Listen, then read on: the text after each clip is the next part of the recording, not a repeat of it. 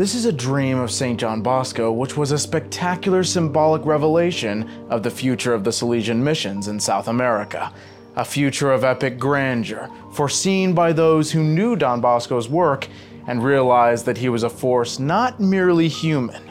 It's an extensive vision, which revealed parts of South America that hadn't even been charted yet and were later proved to be accurate.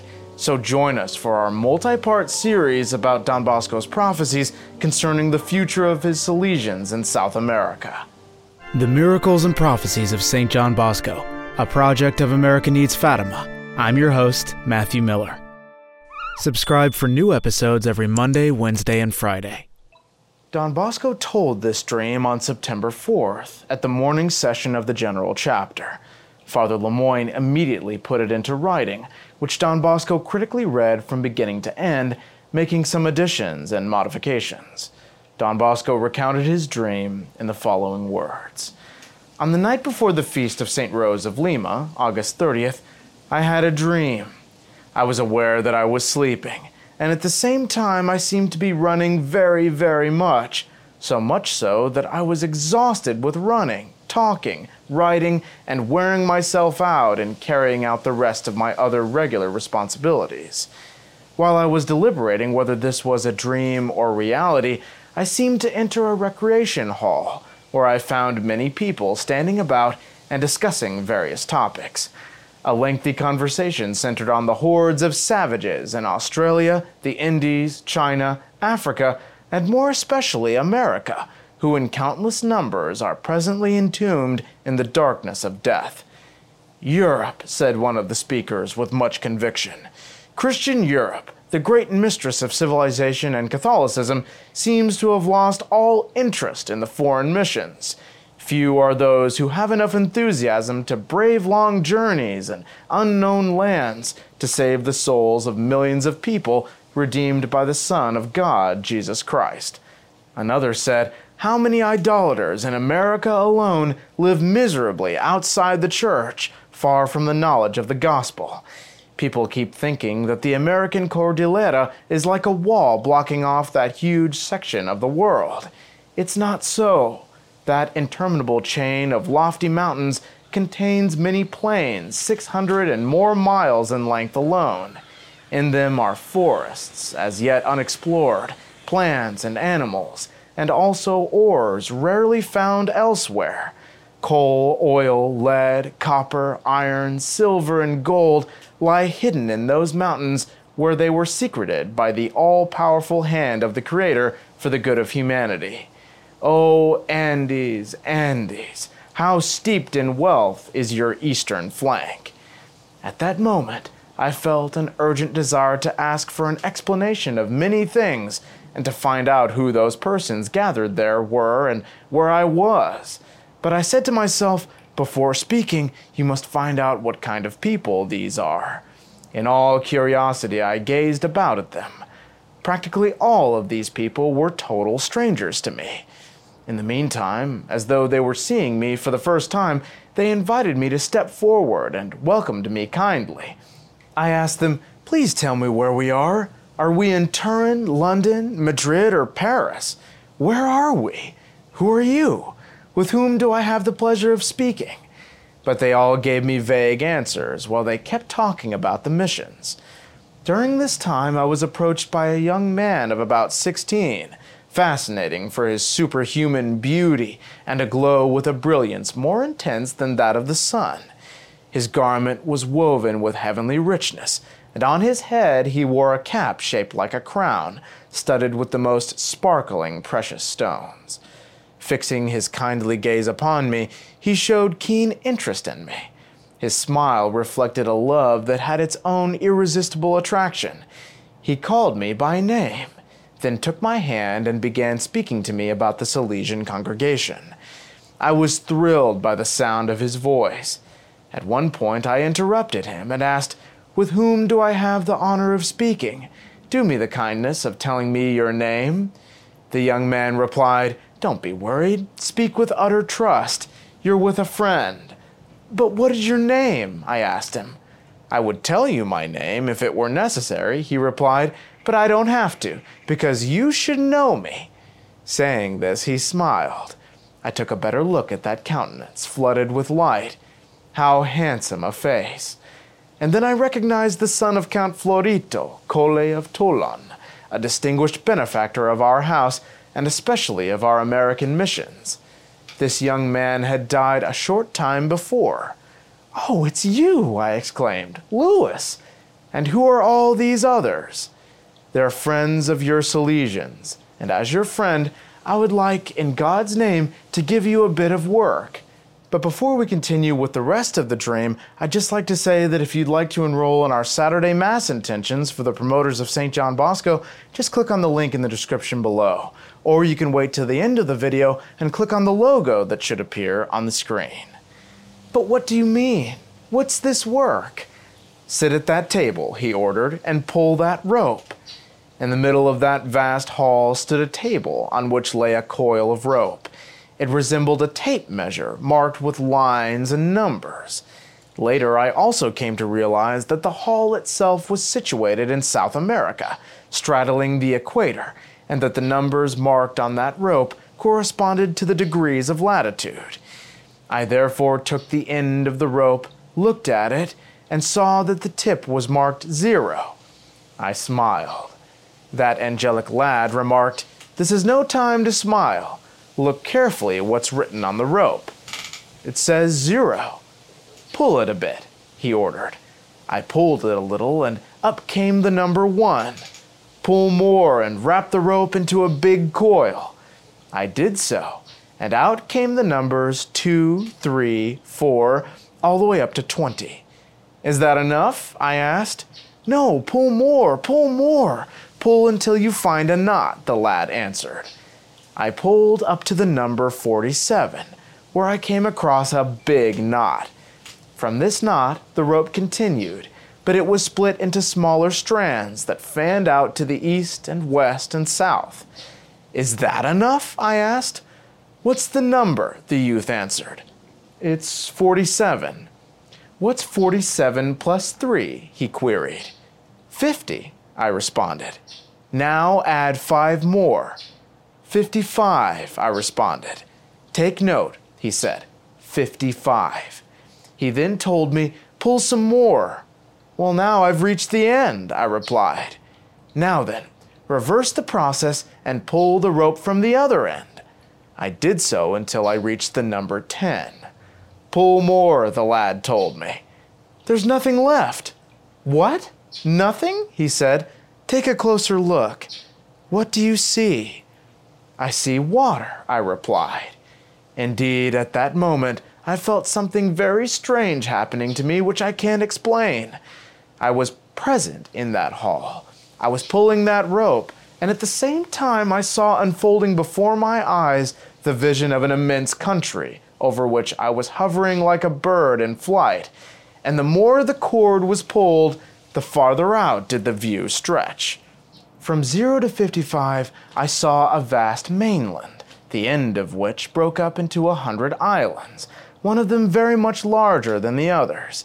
It seemed that the strands which came from the big knot of the rope stretched out to these islands, so that every strand was anchored to one.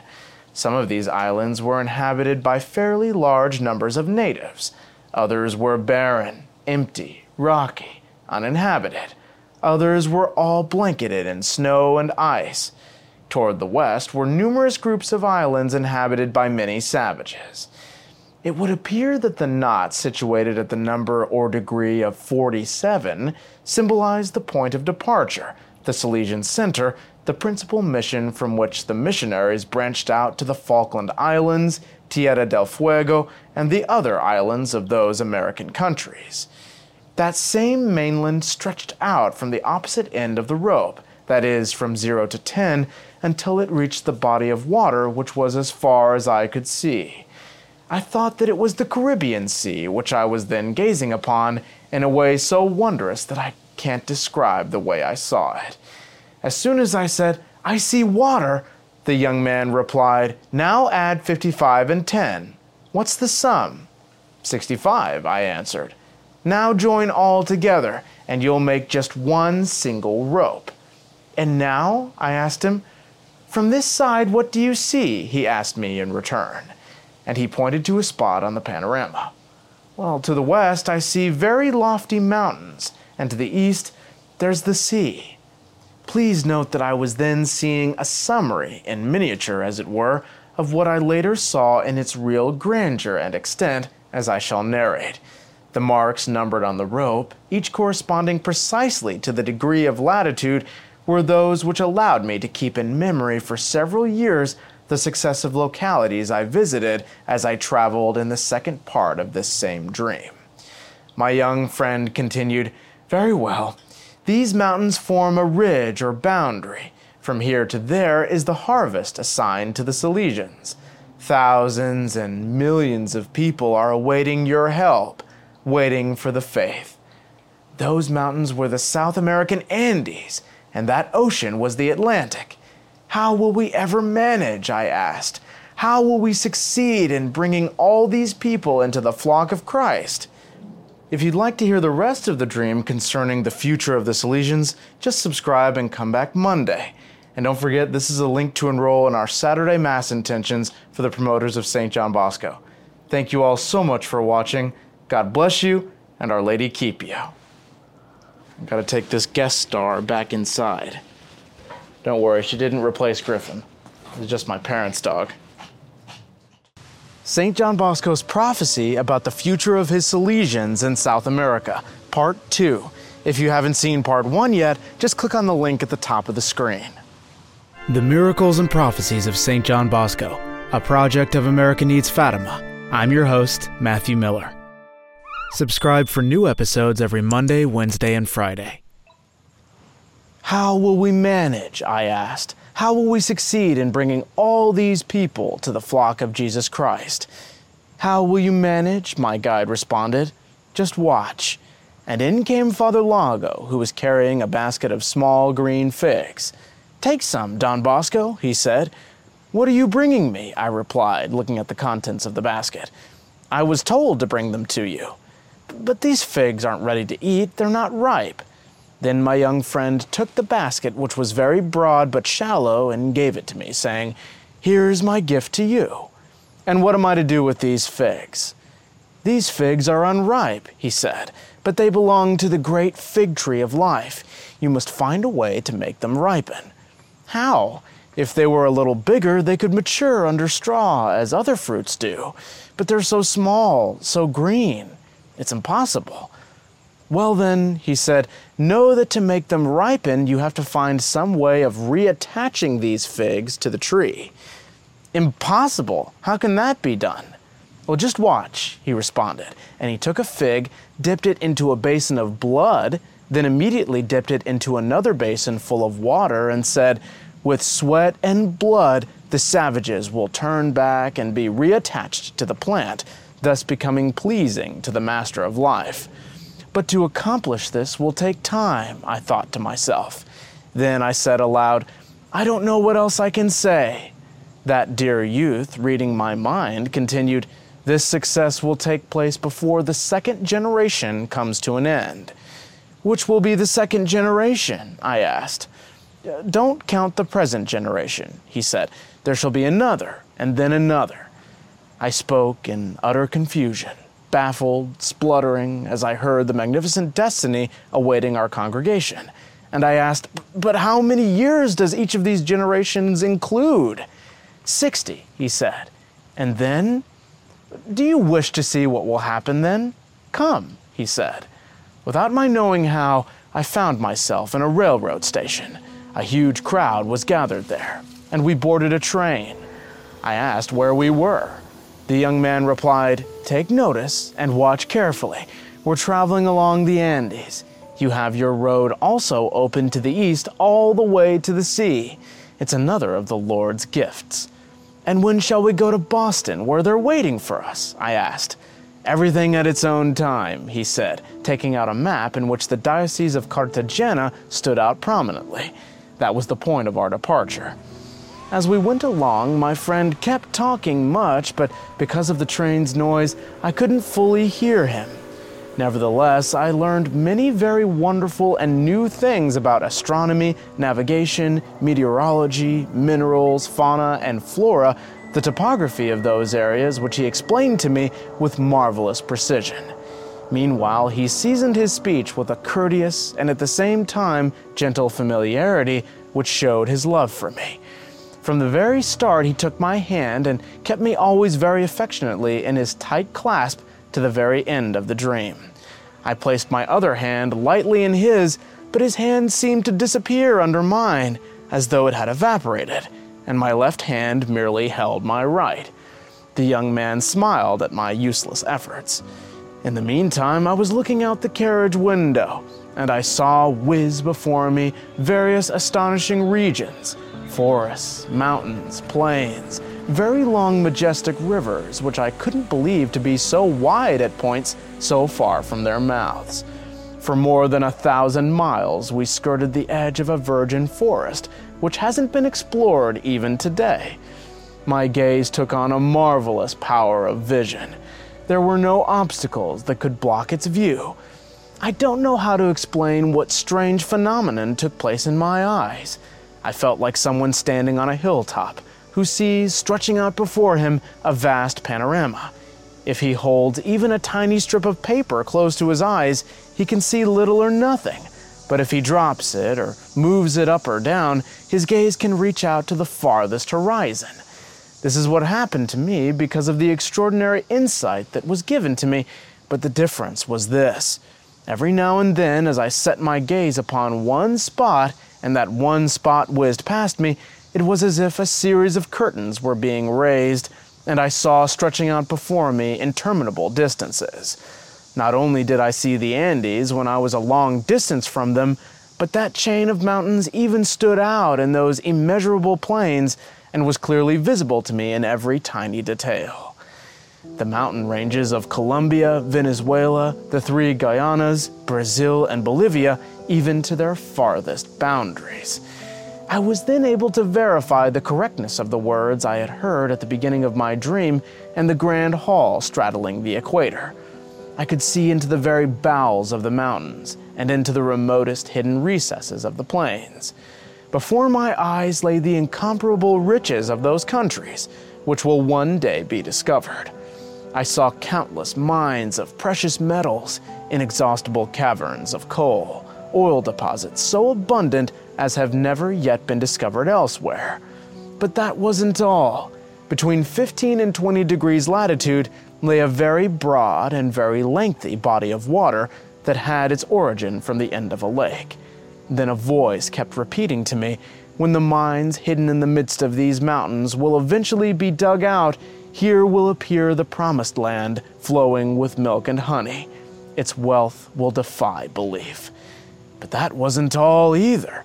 My greatest surprise was to see how the Andes in several places reverted upon themselves and formed valleys of whose existence present day geographers haven't even the slightest idea. They think that in those areas the mountainsides are sheer walls. In those valleys and hollows, some of which extended as much as 600 miles, lived crowded, countless peoples who have not yet come in contact with Europeans, entire nations completely unknown to us. The train kept rushing along, turning here and there, and finally coming to a halt. A fair number of passengers got off at this point to continue their journey through the Andes to the west. At this point, there's a note from the Salesians. Don Bosco indicated Bolivia. The station was probably La Paz, where a tunnel could open the way to the Pacific coast and link Brazil with Lima by means of a junction with another railroad. The train began to move again, heading always forward. We passed along the banks of the Uruguay River. I always thought it was a short river, but instead it's very long. At one point, I saw the Paraná River winding its way to the Uruguay as though it were bringing it the tribute of its waters. But after somewhat paralleling it for a stretch, it pulled away, forming a huge elbow. Both these rivers were enormous. The train kept forging its way, turning here and there, and after a long time, it made a second stop. Another large number of people got off there and made their way westward through the Andes. Here, Don Bosco indicated the province of Mendoza in Argentina, and the tunnel led to Santiago, capital of the Republic of Chile. Finally, we reached the Strait of Magellan. I looked all about me. We alighted. Before me lay Punta Arenas, for several miles, the ground was cluttered with mounds of coal, boards, railroad ties, huge piles of minerals, and the fields were partially covered with flocks, partially tilled. My friend pointed all these things out to me. Then I asked, And now what are you trying to tell me with all this? He answered, What is now merely a project will one day be a reality. In time to come, these savages will be so domesticated that they shall willingly come for instruction, religion, civilization, and trading. What elsewhere excites wonder among people will here assume such stupendous proportions as to arouse more astonishment than does anything else now. I've seen enough, I replied. Now take me to see my Salesians in Patagonia. And if you'd like to hear about what he saw there in his vision, please come back Wednesday for our third part in this series. In the meantime, if you'd like to hear more dreams of St. John Bosco, just click on this playlist above me here. Thank you all so much for watching. God bless you, and Our Lady keep you. Let's go.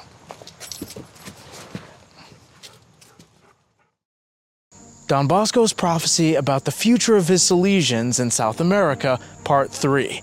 If you haven't seen the other parts of the dream yet, just click on the playlist at the top of the screen. This is the episode where we reveal how Don Bosco saw things in South America that hadn't even been charted yet on the maps. The Miracles and Prophecies of St. John Bosco, a project of America Needs Fatima. I'm your host, Matthew Miller.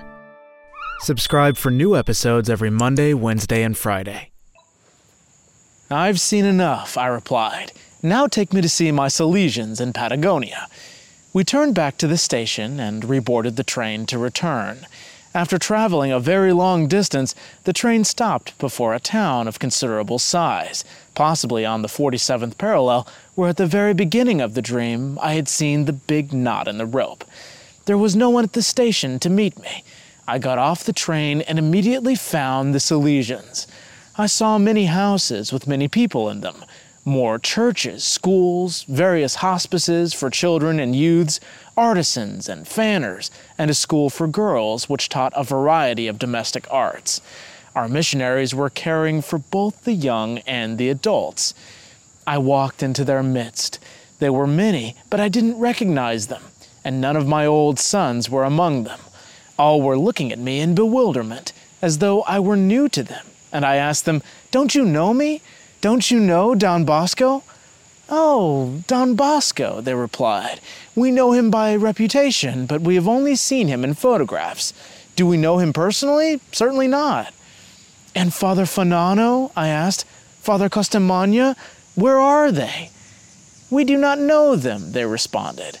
They're the ones who came here long ago in the past, the first Salesians to come to these lands from Europe but so many years have gone by since they died. I gasped in wonder at their reply. But is this a dream or reality?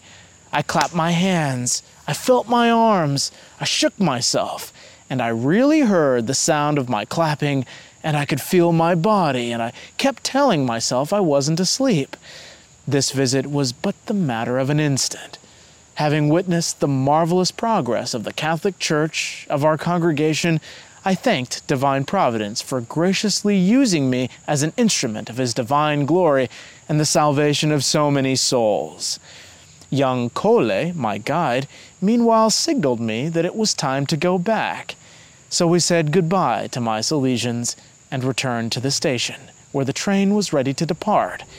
We boarded, the whistle blew, and away we headed northward. The region of Patagonia closest to the Strait of Magellan, between the Andes and the Atlantic, isn't as wide as geographers claim it to be. The train rushed along at breakneck speed, and I thought we were crossing the provinces of the Republic of Argentina, which already had been civilized.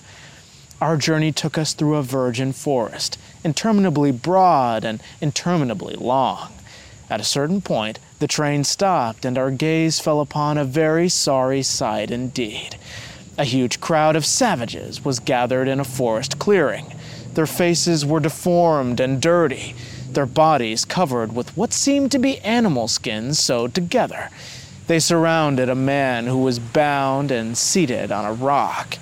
He was very obese, having been deliberately fattened by the natives. The poor fellow had been taken prisoner, and from the sharpness of his features seemed to belong to a different race. Hordes of savages were interrogating him, and he was telling them of the adventures he had encountered in his travels. Suddenly, one of the natives arose, brandishing a shaft of iron which was well sharpened, though not a sword, and he threw himself upon the prisoner and with one blow cut off his head. All the train passengers crowded at the doors and windows, gazing upon the scene in horror. Colle himself was looking in silence. The victim uttered a shrill scream as he was struck. Those cannibals then threw themselves upon the body, bathed in a lake of blood, and slicing it up, threw chunks of warm and still quivering flesh upon nearby fires, let them roast a while, and then ate them half cooked. At that poor man's scream, the train began to move and gradually resumed its breakneck speed. For hours at a stretch, it skirted the shores of a huge river. At times it was on the right bank, at times on the left. I couldn't tell through the window what bridges we used to make those frequent crossings. Meanwhile, along the banks here and there, we spotted numerous tribes of savages. Each time we saw them, young Colle kept saying, This is the Salesian harvest. This is the Salesian harvest. We then entered a region packed with wild animals and poisonous snakes of bizarre and horrifying shapes. They swarmed over the mountainsides and hill slopes. They blanketed the hilltops, the lake shores, the river banks, the plains, the cliffs. Some looked like dogs with wings and were extraordinarily bloated, which symbolized gluttony, impurity, and pride. Others were gigantic toads eating frogs. We could see certain lairs full of animals different in shape from ours. All three species of animals were mixed together and snarled dully as though about to devour each other. We could also see tigers, hyenas, lions, but they weren't the same as those of Asia and Africa. My companion then spoke to me, pointing out those animals to me, and exclaimed, The Salesians will tame them. The train was now approaching its starting point, and we weren't far from it. Young Colle then drew out a map of astounding beauty and told me, Would you like to see the journey you've just made, the regions we've traversed? Yes, of course, I answered. He then explained the map on which all South America was detailed with marvelous exactness. More than that, it showed all that had been, what then was, and what would be in those regions, but without confusion, rather with such a clarity that one could instantly see all at one glance. I immediately understood everything, but due to the onrush of so many things, that clarity lasted but one hour, and now my mind is just one big jumble. While I was looking at that map and waiting for the youth to offer some explanation, I was overwhelmed by the astounding things I was looking at. I thought I heard our ring the morning Angelus, but on awakening, I realized I was hearing the bell strokes of the parish church of San Benigno. The dream had taken the entire night. Don Bosco concluded his account with these words The Salesians will draw the people of South America to Jesus Christ by the sweetness of St. Francis de Sales. It will be a most difficult task to teach the savages a moral way of life but their children will easily yield to the words of the missionaries and live in towns with them. Civilization will supplant savagery, and thus many Indians will enter the flock of Jesus Christ. A few days later, almost in confirmation of these extraordinary prophecies, a letter arrived from Bishop Bernard August Thiel of San Jose, Costa Rica, a Vincentian, who wrote to ask Don Bosco for a few Salesian missionaries. San Jose is located precisely on the 10th parallel mentioned in the dream. Don Bosco himself wrote to Count Colle on February 11, 1884, the journey I made with our dear Louis keeps unraveling itself every day.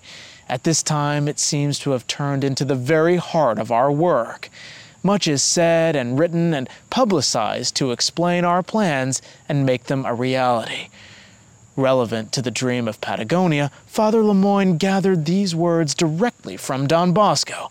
He said, When people come to know the wealth which makes Patagonia precious, this land will have an extraordinary commercial development. In the bowels of the mountains lie hidden precious minerals. In the Andes, between the 10th and 20th parallels, are to be found deposits of lead, gold, and other minerals more precious than gold. At this point in the biographical memoirs of St. John Bosco, where I found this story, the Salesians wrote that our readers may have some notion of the significance of this dream, we will highlight some outstanding features. Keep in mind, this was written in the 19th century. Don Bosco gave us a mass of positive data which he couldn't have learned from either travelers or explorers, since no explorations of any kind had been made in those southernmost latitudes, either for tourism or for scientific study. To this data are to be added prophetic statements which point to a future more or less remote. Let us consider the description of the Andes given by Don Bosco. It was the common opinion that they formed a dividing wall running north and south for more than 30 degrees of latitude. Instead, explorations and studies over several decades have shown that, as Don Bosco correctly observed, the range is broken up by innumerable depressions in the form of inlets, valleys, and lake basins. This is completely opposite to the old idea of one solid homogeneous mass. In Don Bosco's description, which shows a vertical structure of the Andes and its different modifications, we find an impressive precision. Not even the most authoritative geographer could, at that time, have come out with such a definitive and precise affirmation as did Don Bosco. To be convinced that in those days people had no knowledge of the existence of so many coves and valleys, all one needs to do is look at the maps of those years. Our saint also asserts that extraordinarily rich deposits of coal, petroleum, lead, and even precious metals lie hidden in the bowels of those mountains, placed there for the good of humanity by the all powerful hand of the Creator. And now, year after year, new mineral deposits are being discovered all through the Andes and along the coast of the Atlantic. Lastly, Don Bosco described fantasy railroads where only deserts and wastelands existed. Today, the rail networks of the republics of Central and South America have undergone a remarkable development and in many places crisscross the Andes. Tracks have been laid along the ridge of the Andes, and the day isn't far off when, in fulfillment of Don Bosco's prophecy, these railroads will cross all of Patagonia and tie the northern shores of South America to the Strait of Magellan. Thank you all so much for watching, and if you'd like to hear about St. John Bosco's dream titled The Monster on the Playground, just click on the link above me here. God bless you, and Our Lady keep you.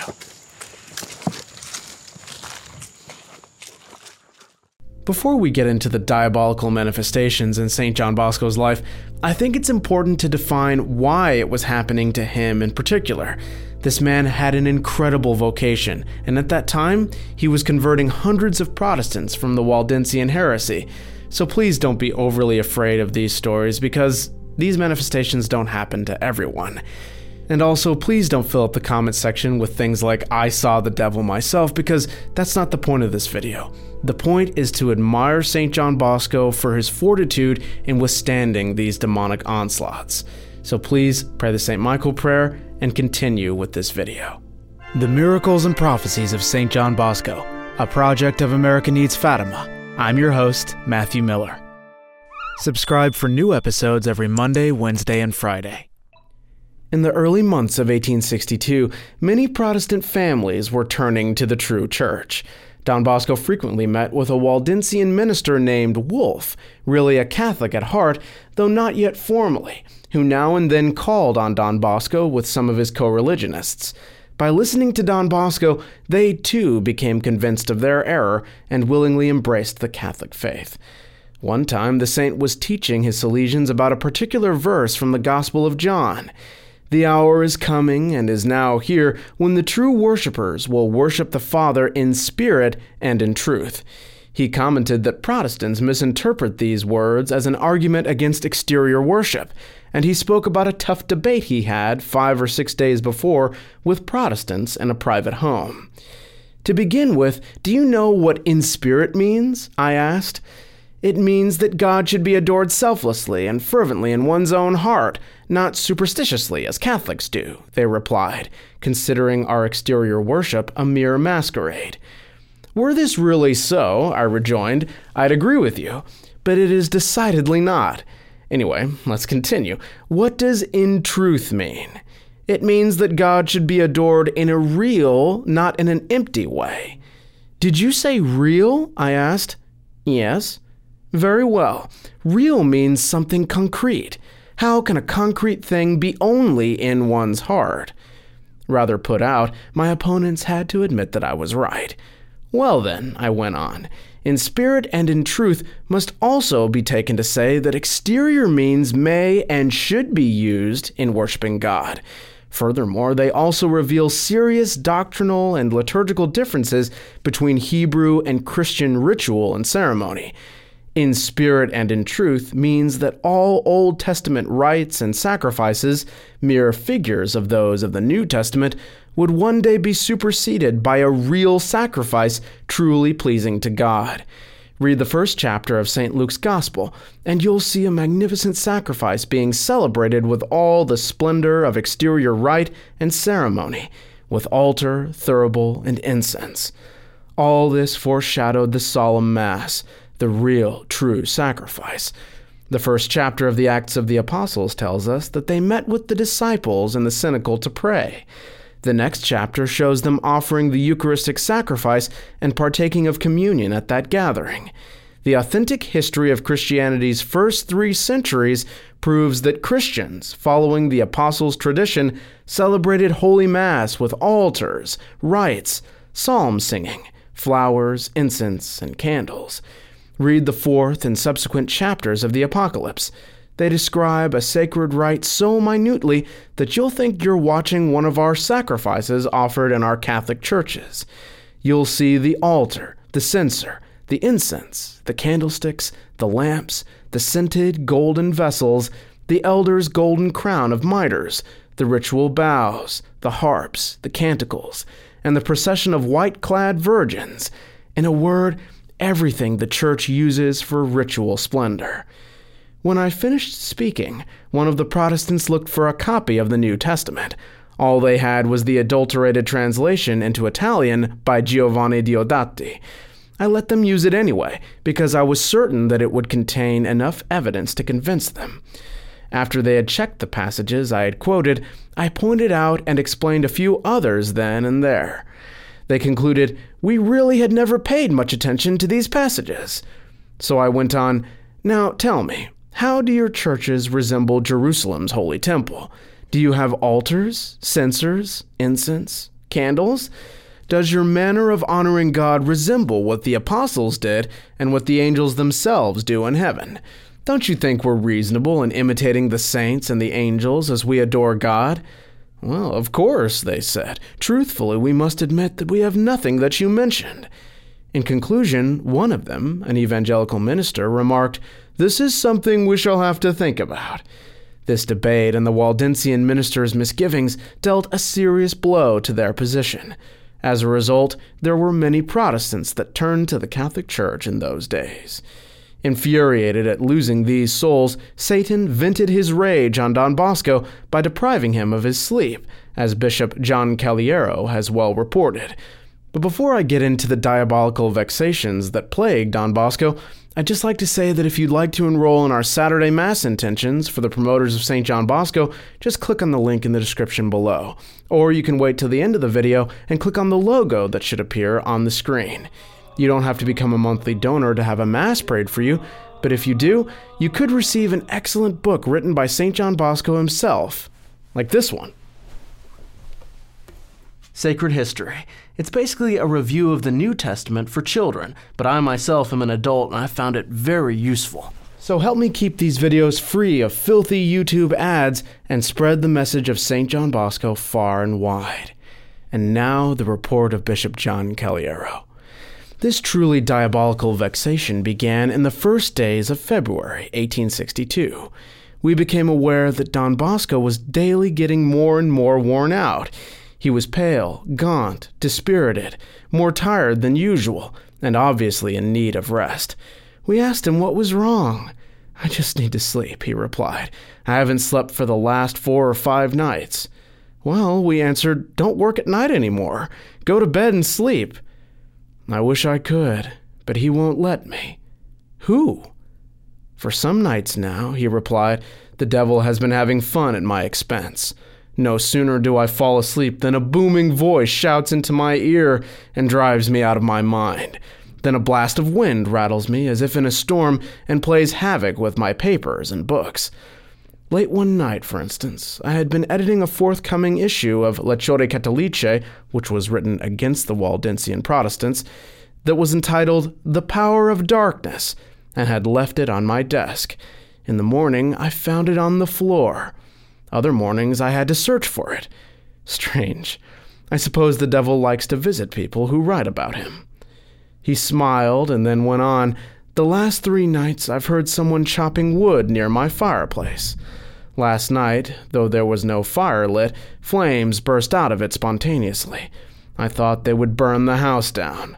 Another time, I had just put out the light and fallen asleep when I felt the blankets being slowly tugged to the foot of the bed, leaving me half uncovered. The footboard is high enough to keep the blankets from slipping off, I didn't think much of it, and just kept pulling the blanket up again until I felt something was wrong, lit the lamp, and made a thorough search of the room. Finding nothing special, I went back to bed, leaving the light on, and put myself in God's hands. Nothing untoward occurred as long as the lamp was lit, but no sooner would I put it out than the blankets would be slowly pulled down. Filled with inexplicable loathing, I had to keep the light on, since the phenomenon would stop abruptly, only to start again if I put the light out. Once I even saw the flame blown out with a loud puff. Now and then my pillow would begin rocking just as I was about to drop off to sleep. If I made the sign of the cross, the disturbance ceased. After praying a few moments, I would again settle myself down for a brief sleep, but as soon as I would begin to doze off, the bed would be shaken by some invisible power, and the door of my room would creak, as though under pressure from a fierce wind.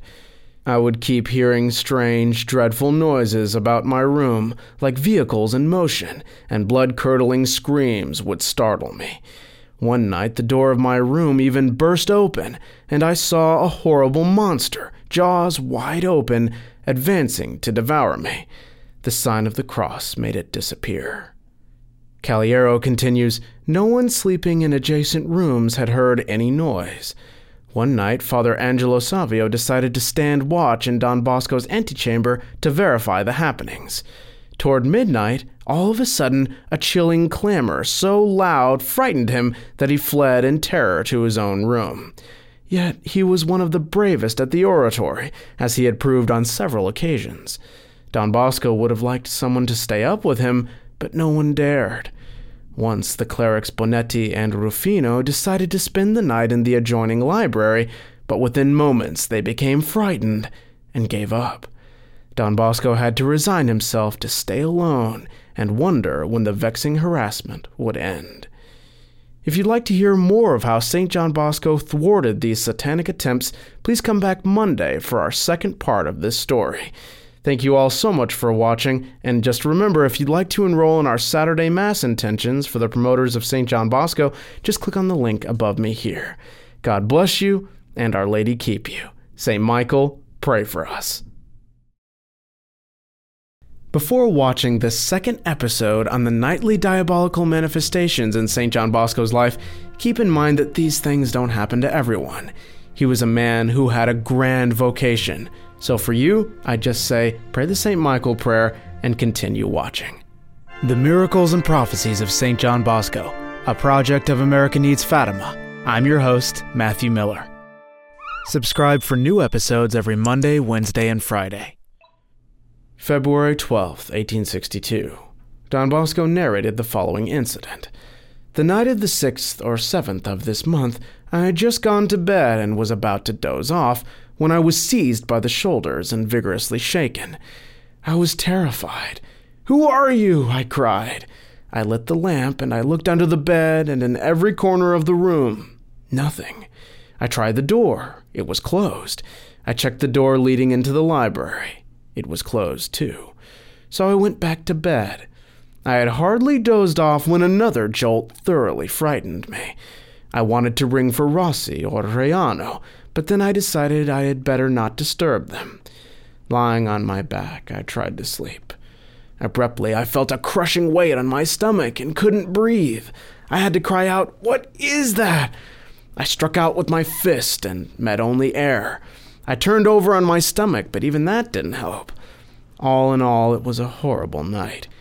The next evening, I blessed the bed before going to sleep, but it did no good. I went through the same ordeal for the following four or five nights. I wonder what will happen tonight. I'm sorry if you can hear it, but it is pouring rain outside. It was Wednesday evening, February 12th, eve of the monthly exercise for a happy death. The following day would be the first time we could gain a plenary indulgence granted by Pius IX on January 13th of this same year. February 15th, 1862. After supper this evening, Chevalier Oreglia, together with a few priests and clerics, gathered around Don Bosco and asked him if he had been able to sleep the night before. When I went into my room, he replied, I found the bedside table doing a tap dance. Isn't this something? I thought. I asked the table, What do you want? The only answer was more tap dancing. I started pacing the room, and the table stood still. I went near it, and the tap dancing resumed. If someone had told me this, I would certainly not believe it. Does it all sound like old folk tales of witches and magic? It would be awful if I told the boys these things. They'd be scared to death. We begged him for more details, but he was at first reluctant. When one has something to say, he remarked, he should consider whether it will rebound to God's glory and the welfare of souls. My story would not meet this standard. At this point, I, Bonetti, interjected, Who knows? It might help our souls. As the others sided with me, Don Bosco went on, While I was in bed, I saw some horrible sights. Successively, I saw the shapes of a bear, a tiger, a wolf, and a monster serpent. These phantoms kept hovering about the room, leapt up to my bed, and squatted there. For a little while I said nothing, then I exclaimed, Oh, good Jesus! In a flash, these phantoms vanished, and so the night went by. February 16, 1862. This evening, several of us remarked that Don Bosco hadn't taken milk with his coffee at breakfast for the last five or six days. We figured that he must be fasting to win God's favor and be rid of his nightly torment. When asked if he had spent a peaceful night, Don Bosco answered, Yes, a little. Monday, February 17th. This morning, a few of us sat around Don Bosco as he was having a cup of coffee. We asked him if he had again been disturbed during the night. Yes, he answered. The bedside table danced about and knocked the lampshade to the floor. As soon as I lay down, I felt something cold lightly brush my forehead. I pulled down my nightcap, but the mysterious brush, whatever it was, kept tickling my nostrils and lips and kept me awake all night. This happened on other occasions too, and I thought it was most likely an odorous tail awakening me with a start. This morning I arose dead tired. The following night, Don Bosco was again tormented till dawn. No sooner would he doze off than the pillow would begin rocking and rising. February 22nd. Chevalier Oreglia asked Don Bosco if he were not afraid of such torments of the evil spirit. He replied, Horrified, yes, but not afraid. Just as I have no fear of angels, because, as I hope, I am a friend of God. Likewise, I don't fear demons, because I am an enemy of God's enemies. God will protect me. Satan can do whatever he pleases now, because this is his moment, but mine will come too. Sunday, February 23rd.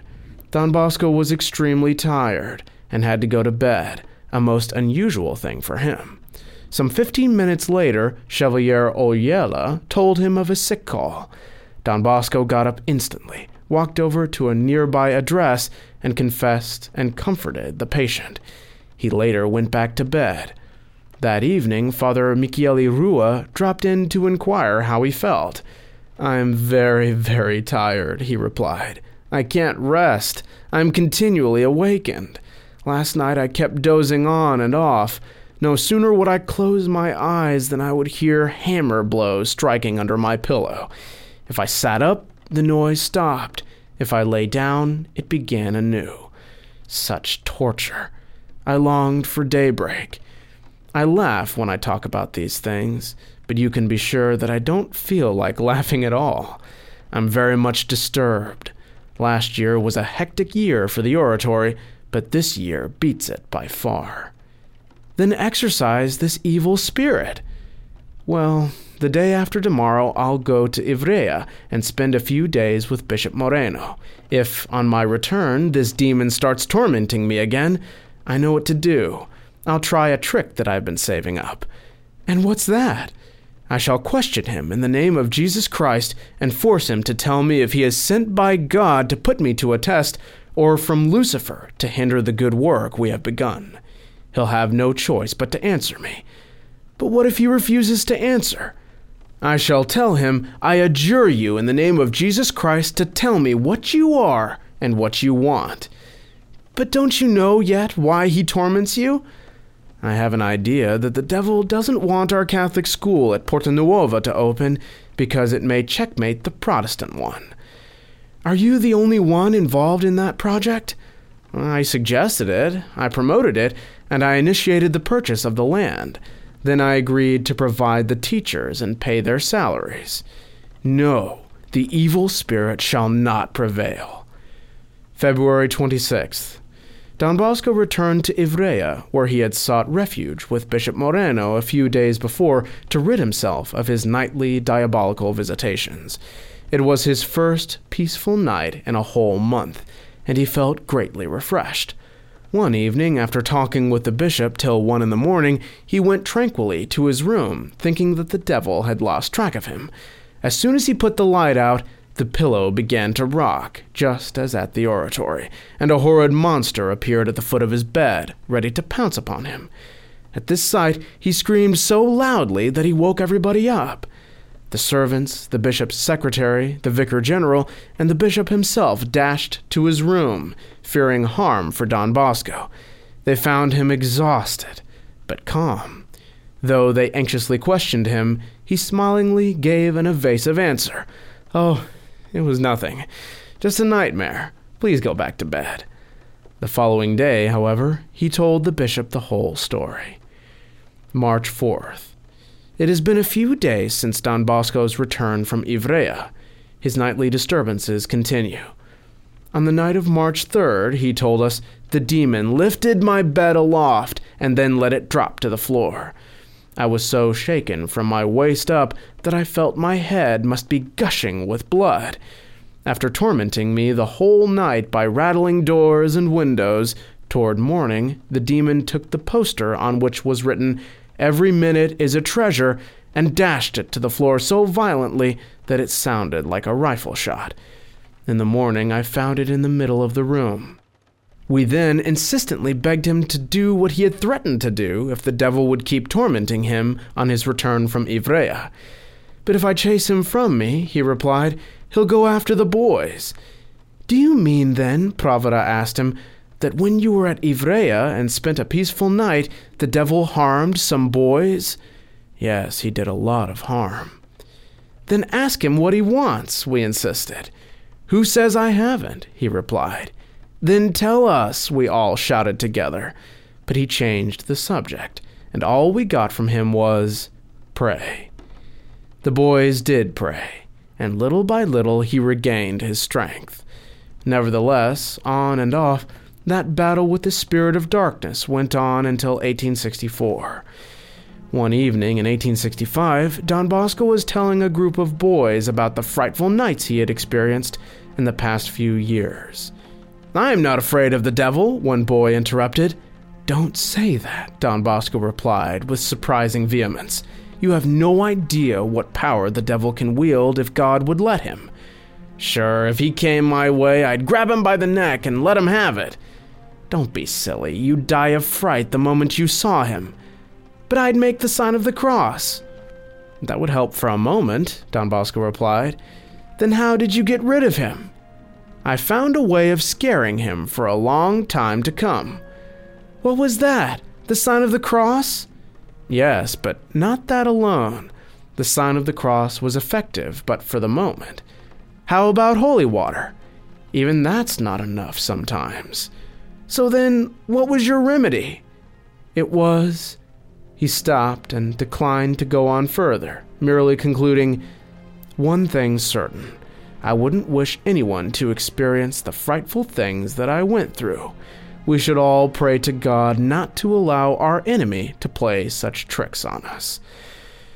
I don't know what it was that St. John Bosco did to make the devil go away, but I can suggest the short exorcism of the St. Michael prayer. Thank you all so much for watching, and if you'd like to hear about how St. John Bosco saw things in South America that weren't even charted yet on the maps of the time, just click on the video above me here. God bless you, and Our Lady keep you. St. Michael, pray for us. Our Lady, Terror of Demons, pray for us.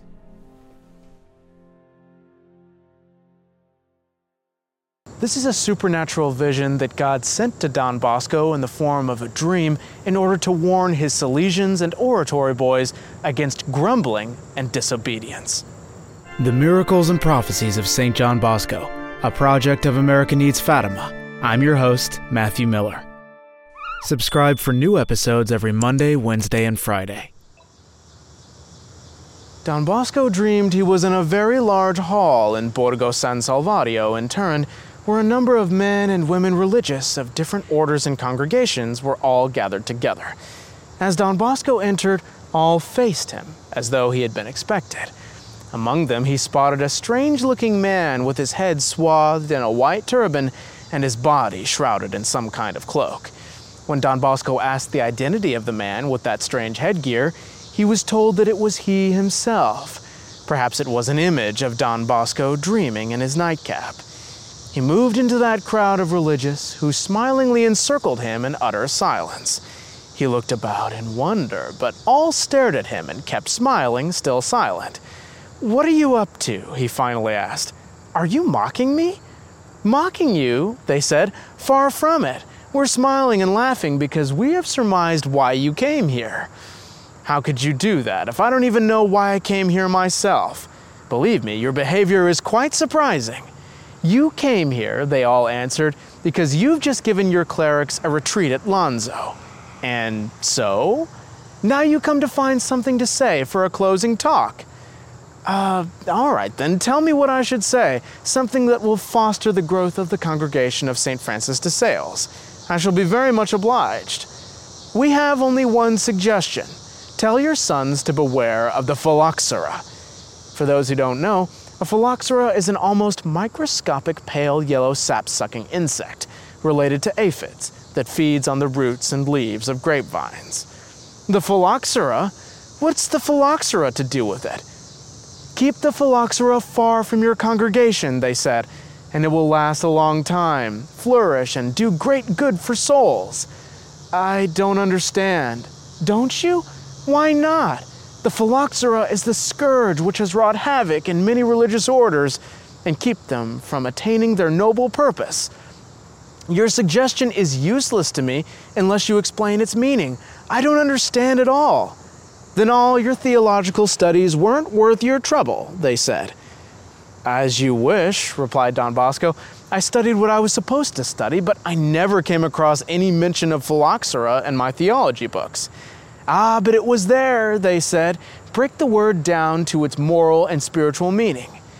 Well, the etymology of phylloxera has nothing even remotely resembling a spiritual meaning, replied Don Bosco. Since you can't grasp this mystery, here comes someone who can explain it to you, they said. There was a jostling in the crowd, and way was made for a new personage to step forth. Don Bosco scrutinized him carefully, but couldn't remember having seen him before, although his friendly manners seemed to indicate that he was an old acquaintance.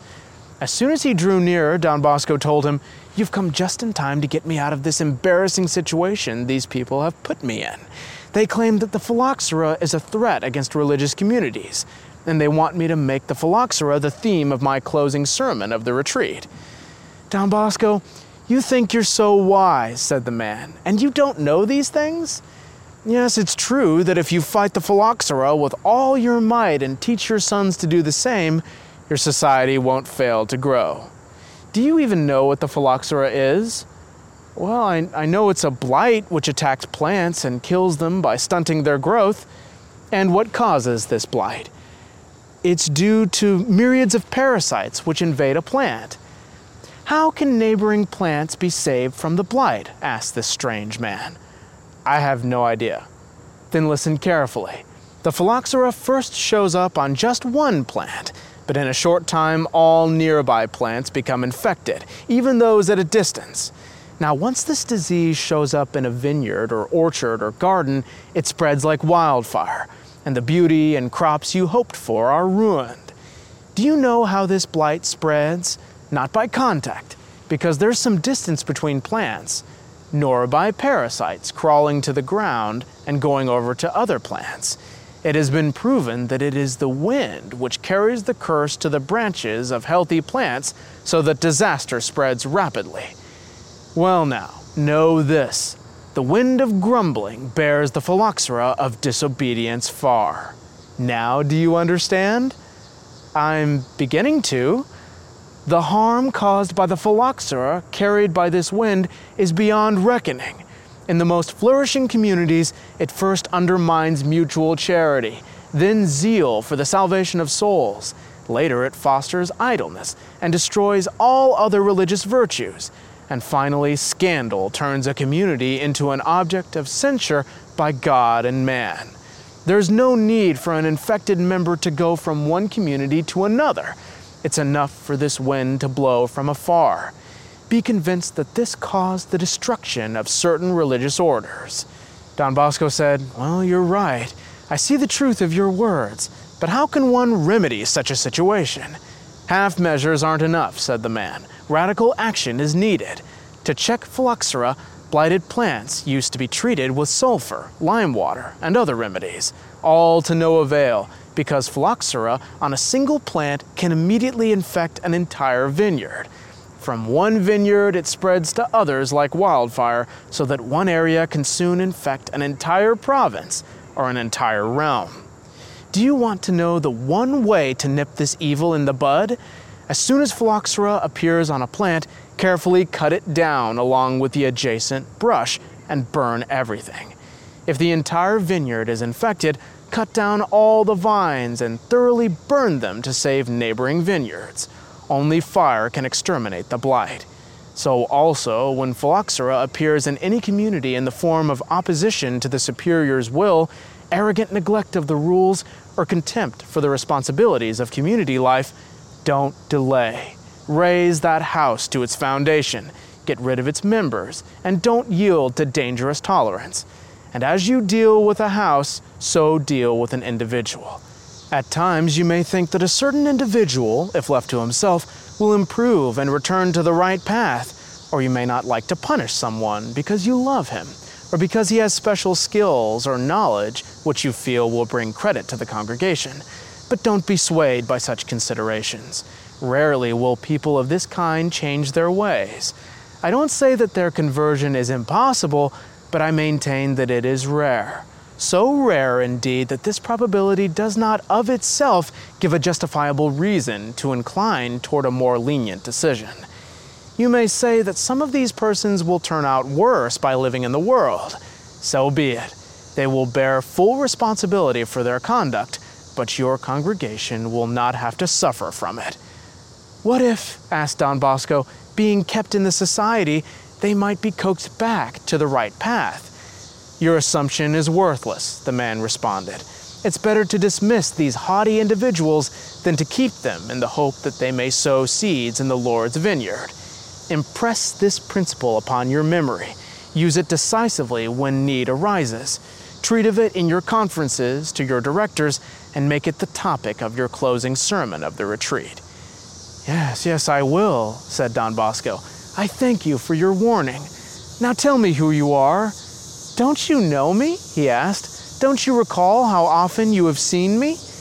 While the stranger spoke, all the bystanders smiled. Just then the morning bell rang for rising, and Don Bosco awoke. He added that this dream had come on three consecutive nights, thus dispelling any suspicion that he had concocted this parable of sorts to give his own thoughts a fanciful dress. His mention of the strange headgear was an opener to humble himself, as he usually did, and to dispel any impression from his listeners' minds that this was a charismatic gift. In most of his dreams, Don Bosco encountered a man who acted as a guide and interpreter. This was this strange man at the end of the dream. Thank you all so much for watching. And if you'd like to hear about how Don Bosco was attacked by the devil after converting some Protestants, just click on the video above me here. And don't forget, if you'd like to enroll in our Saturday Mass intentions for the promoters of St. John Bosco, just click on this other link over here. God bless you, and Our Lady keep you.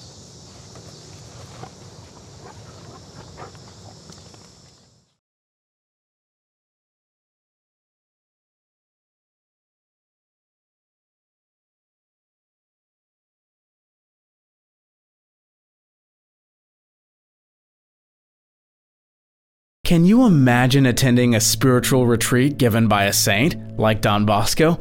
It would be the chance of a lifetime. But consider the fact that there were many oratory boys that didn't take advantage of his presence and wise counsels, much like the three apostles who snored through our Lord's agony in the garden. He would ask the boys to thoroughly examine their consciences during these retreats, and they would lazily ask him to just read their souls instead, because they knew he could do it. God had to warn these hardened sinners through a mystical vision that he sent to Don Bosco, which involved demonic crows. the Miracles and Prophecies of St. John Bosco, a project of America Needs Fatima. I'm your host, Matthew Miller. Subscribe for new episodes every Monday, Wednesday, and Friday. Don Bosco notified the boys that the spiritual retreat would begin in seven days. He said, to make a good retreat, you must prepare yourselves, and you must start to plan how to spend the retreat right now so that it's not over quickly without much impact. One of you will say, I want to spend the time sleeping. Another boy will say, I want to spend it reading amusing books and eating snacks. A third might say, I want to use the time to brush up on my grammar studies. Finally, a fourth boy will say, I want to bear fruit in holiness and think about my vocation. The fourth boy reasons like a wise man. What can we say about the others? What can we say to them? My dear boys, always consider that this may be the last retreat you make in your life. Think about it. On April 11th, the retreat schedule was published, and our dear saint spent many hours in the confessional. Don Cagliero tells us Don Bosco's goodness with youngsters and adults was exceptional, constant, and admirable. Almost all of us confessed our sins to him because of his gentleness and patient charity. More forgiving than severe, he motivated us to trust in the Lord's forgiveness, while he instilled a holy fear of God in our hearts. At this time, there was a young boy in the oratory who wanted nothing to do with sacraments or prayers. He was in the oratory by force, not because he wanted to be there. So one day, Don Bosco took him aside and said, why do you always seem to be standing before an angry dog who is gnashing his teeth and always trying to bite you? I don't see him, the boy said. Well, I do. Tell me, how is your conscience? The young man lowered his head. Don Bosco said, Come on, cheer up. We'll make everything all right. The poor fellow became a friend of Don Bosco and is now determined to do well. On the evening after the retreat, Don Bosco complained that some pupils had not used the retreat to improve the state of their souls. In these past days, he said, I saw the sins each of you have committed as clearly as if they were all written down. Some of you who confessed just wanted to list your sins without answering my questions. These questions were a grace that the Lord gave me for your sake. Some of you who ignored my questions and advice will ask if I can still read your conscience. No, I must answer you. You didn't participate then, and now it's too late for you to benefit. On April 14th, Don Bosco spoke to the students. He talked to the artisans the following evening. He described two dreams that he had before and after the retreat. It was Easter Saturday night, April 3rd, and in my dream I was standing on the balcony watching the young people having fun. Suddenly, a large white sheet appeared and covered the whole courtyard. Then a significant number of crows came fluttering above the sheet, circling here and there. Finally, they found the edge of the sheet. They passed underneath it and began pecking at the young men playing. They were plucking out eyes and ripping out and shredding tongues. They pecked the boys' foreheads and tried to tear out their hearts. The most astonishing part was that no one even shouted or complained. All remained numb and didn't try to defend themselves. So I asked myself, am I dreaming or am I awake? If I'm not dreaming, how on earth can these people allow themselves to be butchered without any cries of pain? After a while, I heard a general groan from the group of boys, and then I saw the wounded boys flailing, shouting, cackling, and going away from the others. Amazed, I wondered what this meant. Perhaps because it was the first Saturday after Easter, the Lord wanted to show us that He intends to cover all of us with His grace. Those crows must be demons assaulting the young people. While I was wondering about this, I heard a noise and I woke up. Already it was daylight, and someone had knocked on the door of my room. But imagine my surprise on Monday when the number of people receiving communion was considerably diminished. On Tuesday, there were even fewer. Then on Wednesday, the decreased number of people receiving communion was most notable. The congregation was so reduced that I finished hearing confessions by the middle of Mass. However, I didn't want to say anything. The retreat and spiritual exercises were approaching, so I hoped they would fix everything. Then, yesterday, April 13th, I had another dream, and all day long I heard confessions. My mind was occupied with the souls of the youth, so in the evening I went to bed and fell asleep after a while. Then I dreamed I was on the balcony again, observing the young people playing once more. I saw all who the crows had wounded, and I watched them. Then someone appeared with a jar of ointment in his hand. He was accompanied by another person who carried a cloth to wipe with. These two went around dressing the wounds of the young men, who were healed as soon as the balm touched them. But several turned away and didn't want to be healed. What displeased me most was that so many turned away. I took care to write their names down because I knew them all, but while I was writing, I woke up and found myself without the paper. However, simply dreaming about their names imprinted them in my memory, and now I remember almost all of them. I might perhaps forget a few, but I think only a few.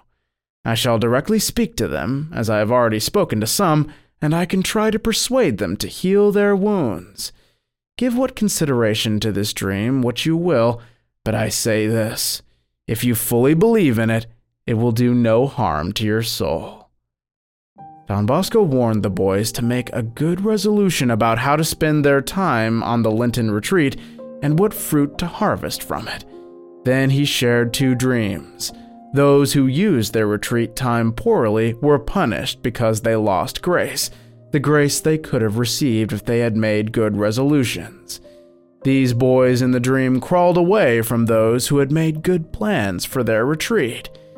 If you'd like to hear St. John Bosco's dream, The Two Columns, which prophesied persecutions of the Catholic Church, just click on the video I've put on the screen.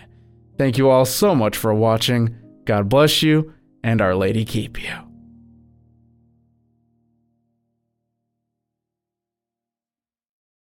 I've mentioned many times on this channel that St. John Bosco had superhuman strength, but today I intend to prove it through recounting eyewitness testimonies. I'm going to show you that his strength wasn't merely natural, but a gift from God, like Samson in the Old Testament. The Miracles and Prophecies of St. John Bosco, a project of America Needs Fatima. I'm your host, Matthew Miller.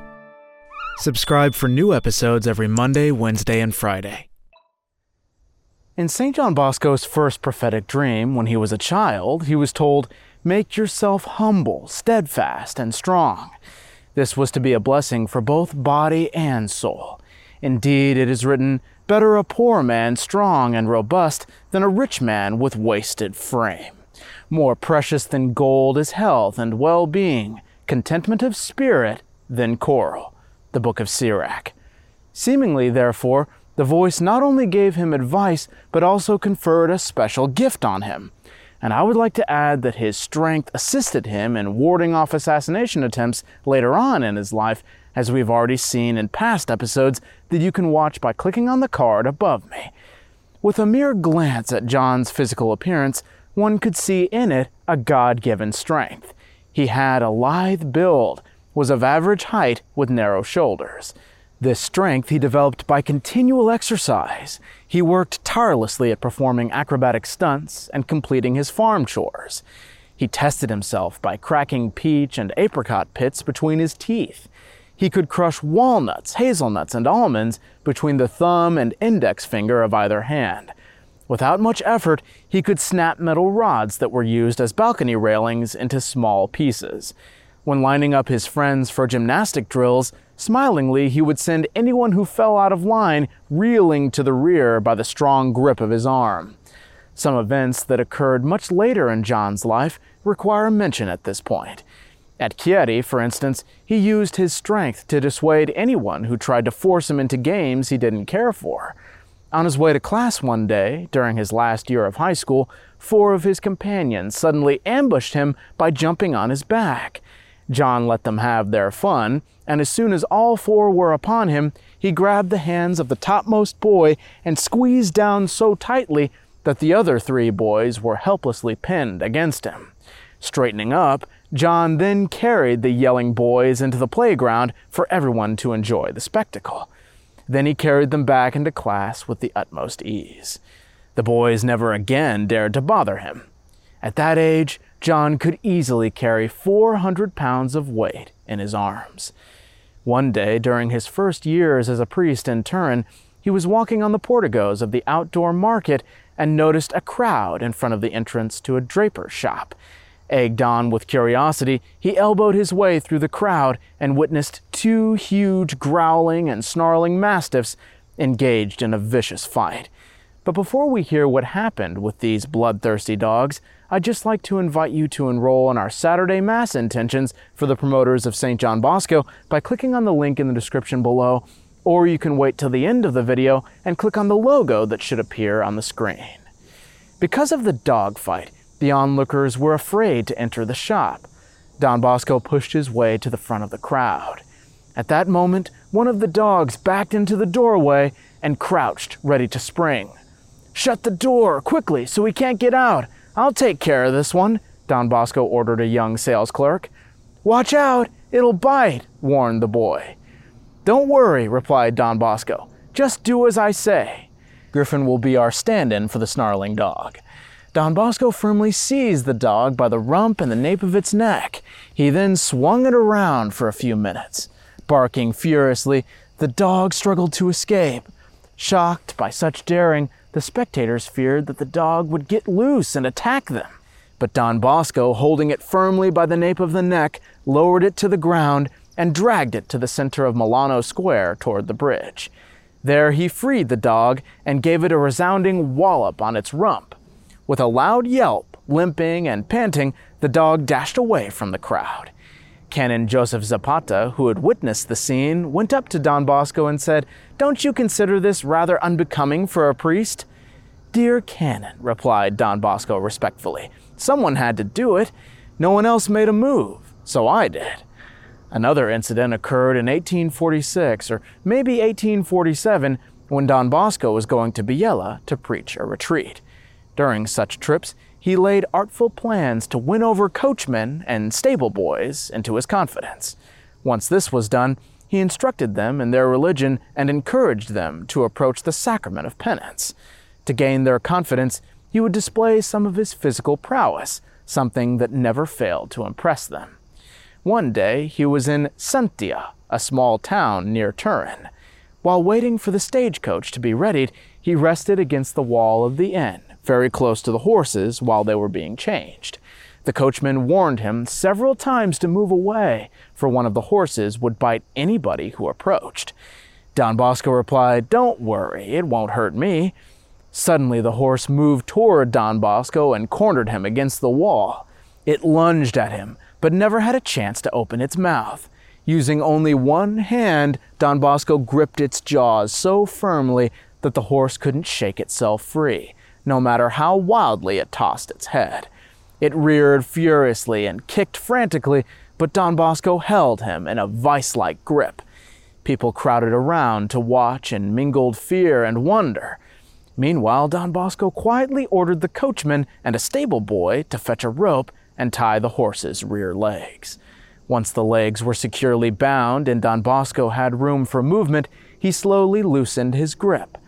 As he climbed into the coach, everybody asked, Who is this priest that has such a powerful grip? A year or so later, Don Bosco was a guest of a local high school instructor, Father Matthew Picco. Several porters arrived delivering a piano tightly crated with metal strips. Father Picco, very anxious to examine the piano immediately, was unable to find a hammer or pliers or any tool to open the crate. Don Bosco examined the metal bands and then closed his grip around them. The metal straps gave way and were forced open. The metal strips were all broken free in this manner. Next, he wrenched open the nailed boards of the crate. Father Picco stared in speechless amazement as metal snapped and wood splintered. Once, while in Paris in 1883, Don Bosco was invited to dinner by a family of the nobility. Toward the end of the meal, hard nuts were served, and the guests waited for the nutcrackers.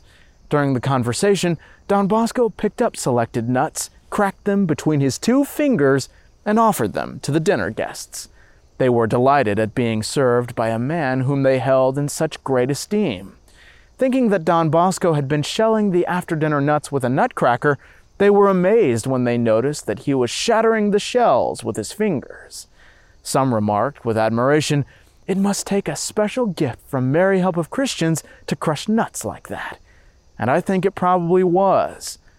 In 1884, overworked and exhausted, Don Bosco had been confined to bed. His doctor decided to test his strength with an ergometer. Before doing so, he said, Don Bosco, grasp my wrist with all your might. Doctor, replied Don Bosco, you might be sorry. The doctor insisted, Don't be afraid of hurting me. Grasp it as hard as you can. Don Bosco consented and gripped the doctor's outstretched hand so strongly that he drew tears from him. The doctor, who had not suspected such strength in his patient, bore it for a moment, but then uttered a sharp cry of pain. Don Bosco's grip had almost forced blood from the doctor's fingertips. Then he told Don Bosco to grip the instrument. Listen, Doctor, warned Don Bosco, if I grip this thing, I'll break it. No matter how strong you are, replied the doctor, you won't be able to break this steel ring. Very well. Then you try your strength on it first, said Don Bosco. The doctor firmly grasped the instrument, and it registered at 48. Now let this good father who has been nursing me try it too, said Don Bosco. The priest he was referring to was none other than Father Lemoyne, the author of these biographical memoirs. Father Lemoyne complied, and the needle rose to 43. Now it's your turn, the doctor said to Don Bosco. He gripped the ergometer, and the needle rose to its maximum mark of 60. Don Bosco felt that it wasn't registering his full strength. In utter amazement, the doctor declared that he had never before met a patient who, after a long illness, displayed such remarkable vigor. The wonder of Don Bosco's strength was that he was able to demonstrate it without any seeming effort. In his usual calm and relaxed manner, there wasn't any fuss. it seemed to be the most natural thing in the world. We shall see in future episodes on this channel how his strength gradually was used up in continuous sacrifice for the glory of God and for the good of his fellow men. Thank you all so much for watching, and don't forget if you'd like to enroll in our Saturday Mass intentions for the promoters of St. John Bosco, just click on the link above me here. God bless you, and Our Lady keep you.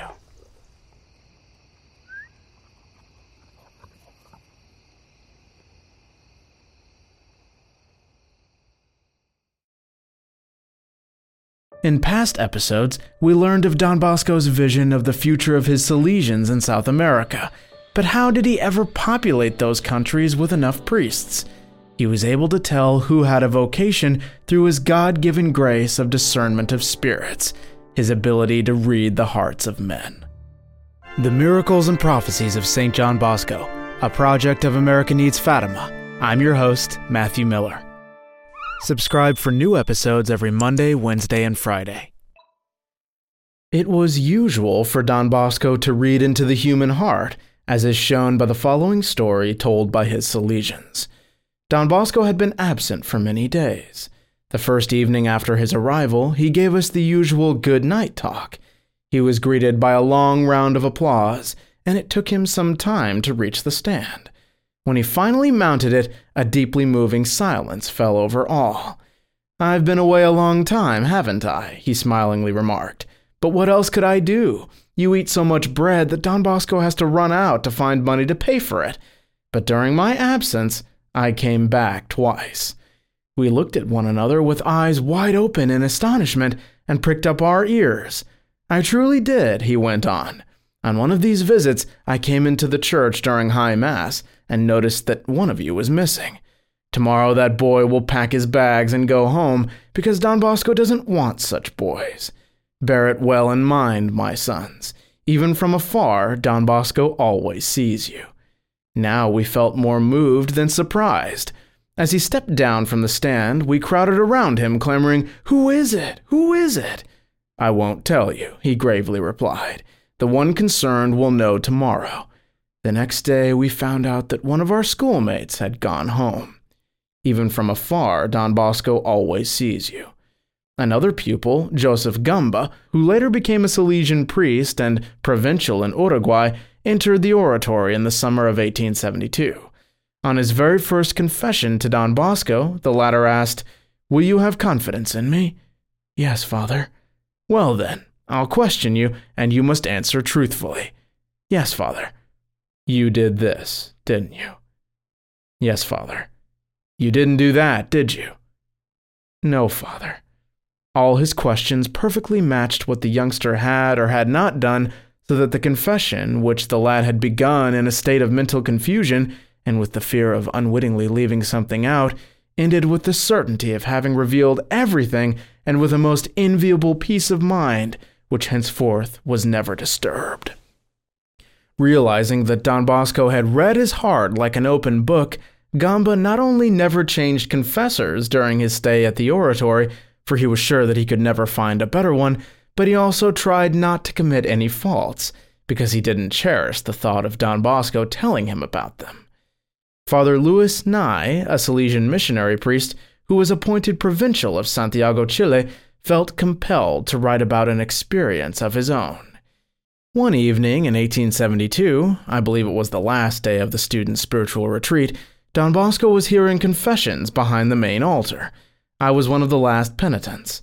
When I was through with my confession, Don Bosco said these precise words to me At this moment, your whole future is wide open to me. He then went on to tell me what he saw. I recall experiencing then and there a heavenly joy. Now I can swear under oath that everything Don Bosco told me did come true. Don Bosco told Louis, I see a bear and a lion attacking you.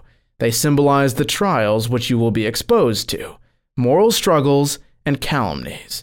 But I can also see your goodwill. Don't be upset. Keep going. The youth later confirmed under oath that he had indeed encountered these trials and overcome them. In regard to calumny, a companion threatened to accuse him falsely to Don Bosco and indeed carried out his threat. Hearing of this, Nai hastened to Don Bosco to defend himself, but the priest forestalled him, saying, Don't you trust me? Have no fear, I know you well. On another occasion, after Nai had finished his confession, Don Bosco asked him, Would you like to make a deal with me? What kind? Figure it out. I'll tell you about it some other time. The boy waited anxiously for the day of his weekly confession in order to have the riddle explained. When it finally came, he immediately asked Don Bosco, So what's the deal? Go to Father Rua, Don Bosco replied. More curious than ever, the lad complied. Don Bosco sent me to you, he told Father Rua. What for? About some deal he wants to make with me. Father Rua stopped to think for a moment. Oh, yes, he replied. Come tomorrow to the conference in the church of St. Francis de Sales. The conference was for Salesians. He attended and began to understand. When he was a Salesian priest, he once asked Don Bosco, What particularly prompted you to tell me that you wanted to make a deal with me when I was a young student? While I was hearing confessions, Don Bosco replied, I often saw little tongues of fire detach themselves from the candles on the altar of Mary Help of Christians, and, after moving in circles, flutter over the heads of some boys. One of those tongues of fire settled over you. For him, those flames were obvious signs that those boys were to join the Salesian Society. This happened many times, as he himself confided to his Salesian priests in 1885. Another zealous missionary, Father Maggiorino Borgatello, left us an interesting account of his first meeting with Don Bosco. The lad entered the Salesian school of Varese in 1873 with no intention whatsoever of becoming a priest, still less a religious, and particularly a Salesian, because he had misgivings about Don Bosco and his work.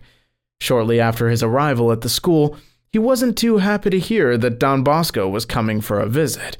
His report is as follows I was looking forward to seeing Don Bosco, but at the same time I felt uneasy about being seen by him.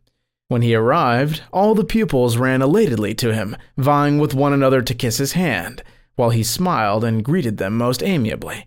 I, too, approached him from the rear, unseen, and kissed his hand just to be able to say afterward that I, too, had done it.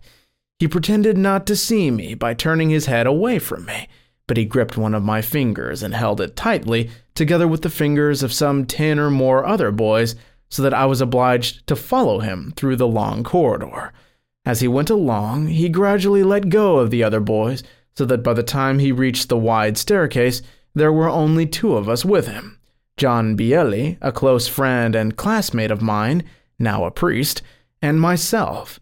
After chatting a while with Bielli, Don Bosco dismissed him.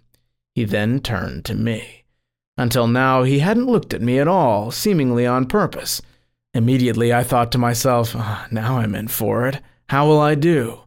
Don Bosco gave me a piercing look that shook my every fiber.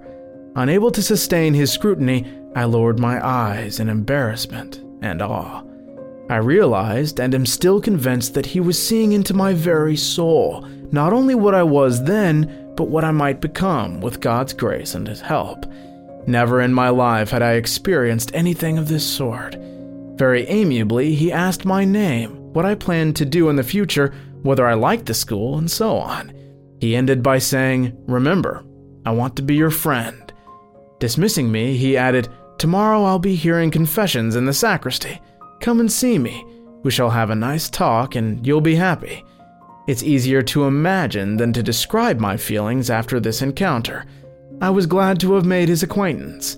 Then and there, I felt that I loved him, and all my misgivings instantly disappeared. I made my confession to him the following day, and just as he had promised, I was deeply satisfied. He himself laid bare the state of my conscience so precisely, but ever so gently, that I was astonished and confused, wondering what was more admirable in him his saintliness in reading my soul, or his kindness and tact in telling me what he saw. I wept with sheer joy at having found such a dear friend and father, and ever after my love for him increased with no abatement. Whenever I could, I went to confession to him and was always highly satisfied. At times, he gave me advice which had nothing to do with my confession, but after a few moments' reflection, I would realize that he was right. Only one who could read into the innermost recesses of a conscience could have spoken as he did. He also predicted several things to me which were fulfilled to the letter. If you'd like to hear a dream of St. John Bosco in which he cautions us against grumbling and disobedience, just click on the link above me here. God bless you, and Our Lady keep you.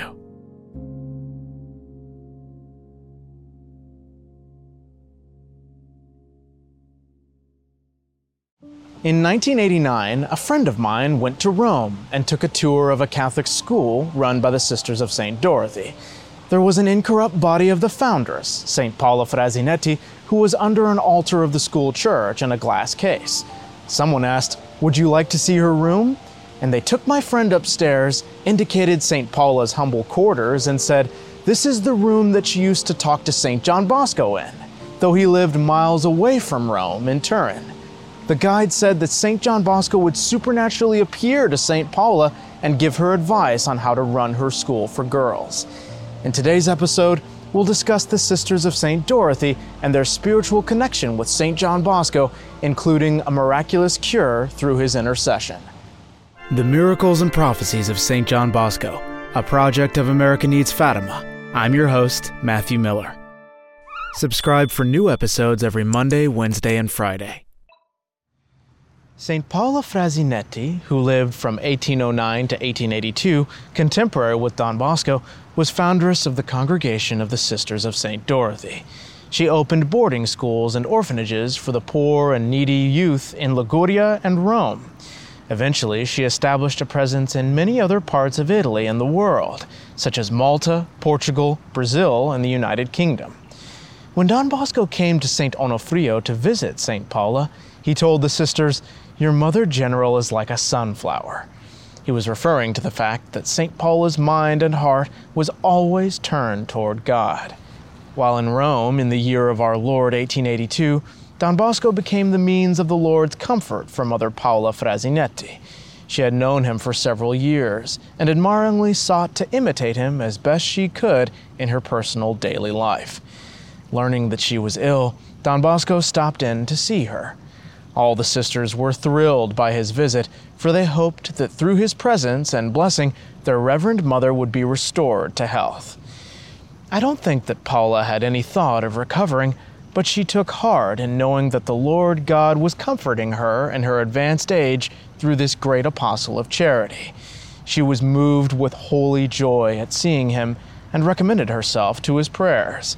His Christian love and kindliness and warm friendliness for their mother cheered the sisters, though it didn't fully meet their expectations.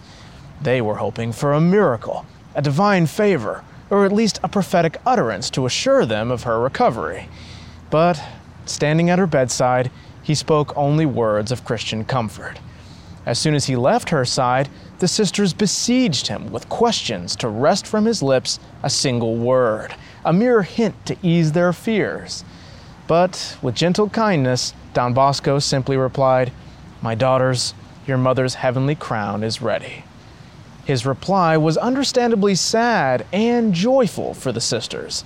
It was sad because it held no hope of longer life for their foundress, but it was also joyful because it spoke of the crown awaiting her in the kingdom of heaven. With a prayer on her lips, she breathed her last on June 11, 1882, and was canonized on March 11, 1984. Now she lies incorrupt. No, the miracle of recovery I was referring to wasn't performed for her because it was God's time to pluck this sunflower for his heavenly garden. In fact, the miracle Don Bosco performed for her order wasn't even in St. John Bosco's lifetime, nor was it in Rome either. What happened in Portugal on December 8, 1888, isn't merely a miracle, but a very great miracle, as indeed Cardinal Aloysius Masella, the prefect of the Congregation of Rites, qualified a year and a half later. Sister Mary Josephine Alves de Castro, a sister of St. Dorothy, who lived in the school of Cavola in the Diocese of Guarda, became seriously sick in March. The diagnosis indicated tuberculosis.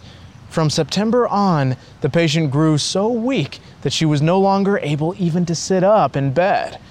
Her extraordinary confessor, Father Nicolas Rodriguez, a Jesuit who saw her several times, wrote saying that she looked just like a corpse. One day he brought her a relic of Don Bosco. On merely kissing it, the patient felt that her heart had opened up to hope, and she experienced an inner peace she began a novena to Mary Immaculate on November 22nd, asking, through the intercession of Don Bosco, that she obtain her recovery. During the night, on the fifth day of the novena, she finally fell asleep, something she had not done for a long time. During her sleep, she felt someone tap her on the shoulder and call her by name. She woke up, startled, not knowing what was happening.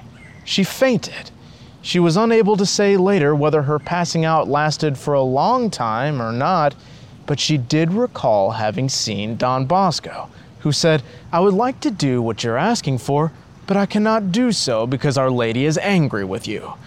Nevertheless, do not lose heart. I will help you. So saying, he disappeared. To understand the reason for this gentle reprimand, we have to think back to a confession made by the nun prior to her sickness.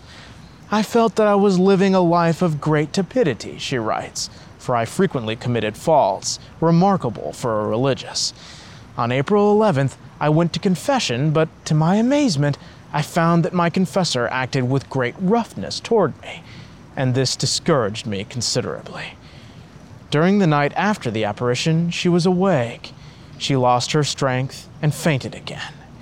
Then the Immaculate Virgin herself appeared, together with Don Bosco, who was kneeling in front of Our Lady, begging her to forgive the sister, adding that, after this, she would steadfastly keep her good resolutions. Then the Virgin said to the sister, I will not abandon you if you will mend your ways. It only lasted for a brief moment, but when it was over, the sister's soul was flooded with joy.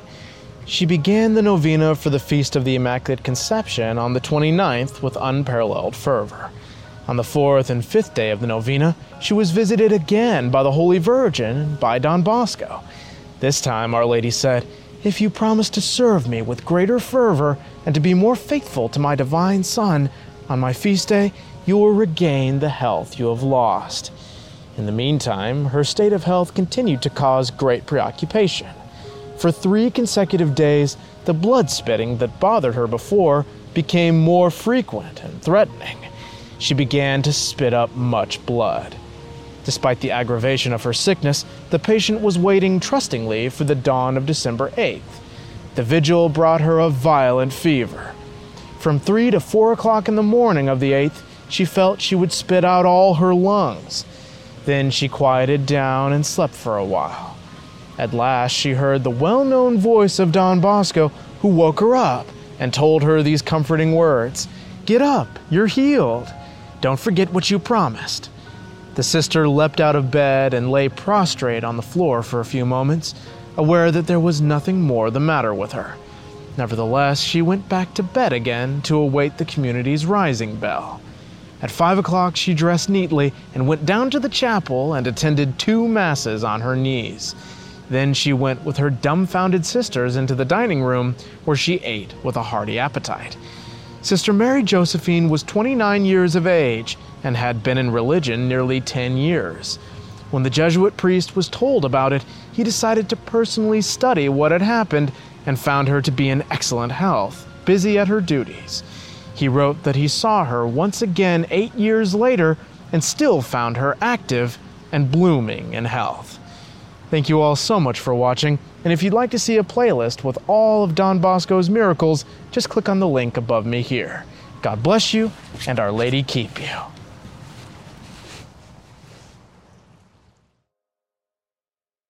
St. John Bosco warned the King of Italy, Victor Emmanuel II, that if he signed a certain bill, evils upon evils would fall upon his house.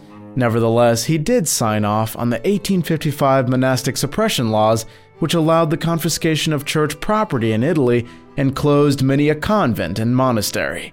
Now, we've already heard of Don Bosco's prophecy of doom for the king's house earlier on the channel, and if you'd like to see a playlist of our three part series, just click on the link above me here.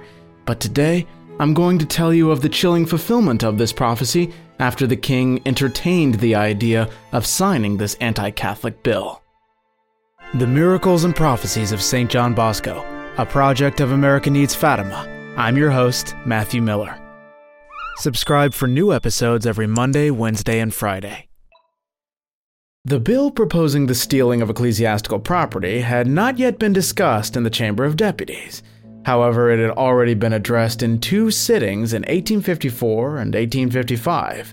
The Archbishop of Genoa and the bishops of Annecy and Maurienne had gone to Rome because the ministry had strongly urged them to find ways to convince the Holy See to give ecclesiastical property to the state.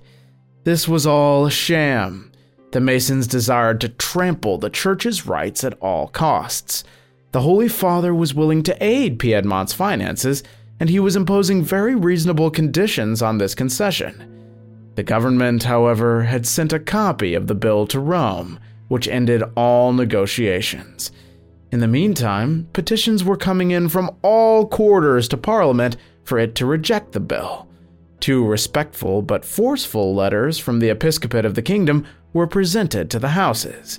Catholics who could influence public affairs were preparing for the fight. Occasionally, in the evenings, characters among the most distinguished of Turin would go to the ecclesiastical boarding school, which Don Bosco had attended, and hold conferences with none other than St. Joseph Cafasso, who Don Bosco also knew. They had gone to him to firm up their convictions, arm themselves with courage, and receive an exact argument to avoid pitfalls and deception from his brilliant mind. Don Cafasso knew how to advise them very well what to do, and to all he recommended union, obedience, respect for the Pope, and firmness in fulfilling the duties of good Christians. They were all friends of Don Bosco. Among them was Marquis Fossati, who knew what Don Bosco was doing for the cause and was undoubtedly in complete agreement with Don Cafasso. Meanwhile, in the Chamber of Deputies on January 9, 1855, a discussion was taking place on the forfeiture of ecclesiastical property, and these absolute insanities were spewed from the mouths of liberals. Civil power has a right to appropriate ecclesiastical property when it's no longer used. The church has no right to own anything. The poor have the right to the property of the church, and when a nation is poor, church property needs to be confiscated. Religious communities must recognize civil authority solely from the country to which they belong. The Earl of Margaret eloquently refuted all of that nonsense with courage and wasn't afraid to qualify Rattazzi's proposal as sacrilegious robbery, and concluded his speech by foretelling trouble for Piedmont if the law was passed. Other deputies and Catholic journalists valiantly fought the bill as well. Such was the state of affairs when a painful event interrupted the discussion. On January 5, 1855, Queen Mother Maria Theresa suddenly fell ill and though she suffered a great thirst during the night, she didn't drink to be able to receive Holy Communion on Epiphany. King Victor Emmanuel wrote, My mother and wife keep telling me that they are dying of stress on my account. In alignment with Don Bosco's prophecy, the Queen Mother died on January 12, 1855, in the afternoon, at the age of 54. The chamber suspended its work to mourn with the king. The loss of Maria Theresa was a great misfortune for Piedmont, as she was very generous with the poor. As the coffin was yet closing, a mysterious letter came to the king, which said, without naming anyone, A person enlightened from on high warns, Beware, there has already been one death. If the law is passed, other misfortunes will befall your family. And this is just the beginning. Erunt mala super mala in domo tua. Evils upon evils will fall upon your house. If you do not turn back, you will be opening a bottomless abyss. The king was dumbfounded. His peace of mind was overcome by a sense of terror.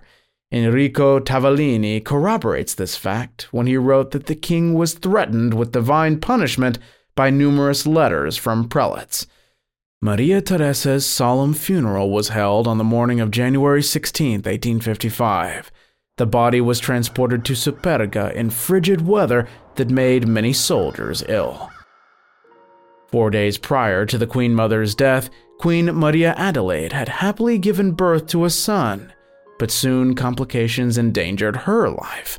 Her sorrow from the loss of her mother further aggravated her condition and made it critical. At about 3 o'clock in the afternoon of January 16th, Holy Viaticum was brought to her from the Royal Chapel of the Holy Shroud while people flocked to church to pray for her recovery. Immense crowds gathered in all the churches for the restoration of her health.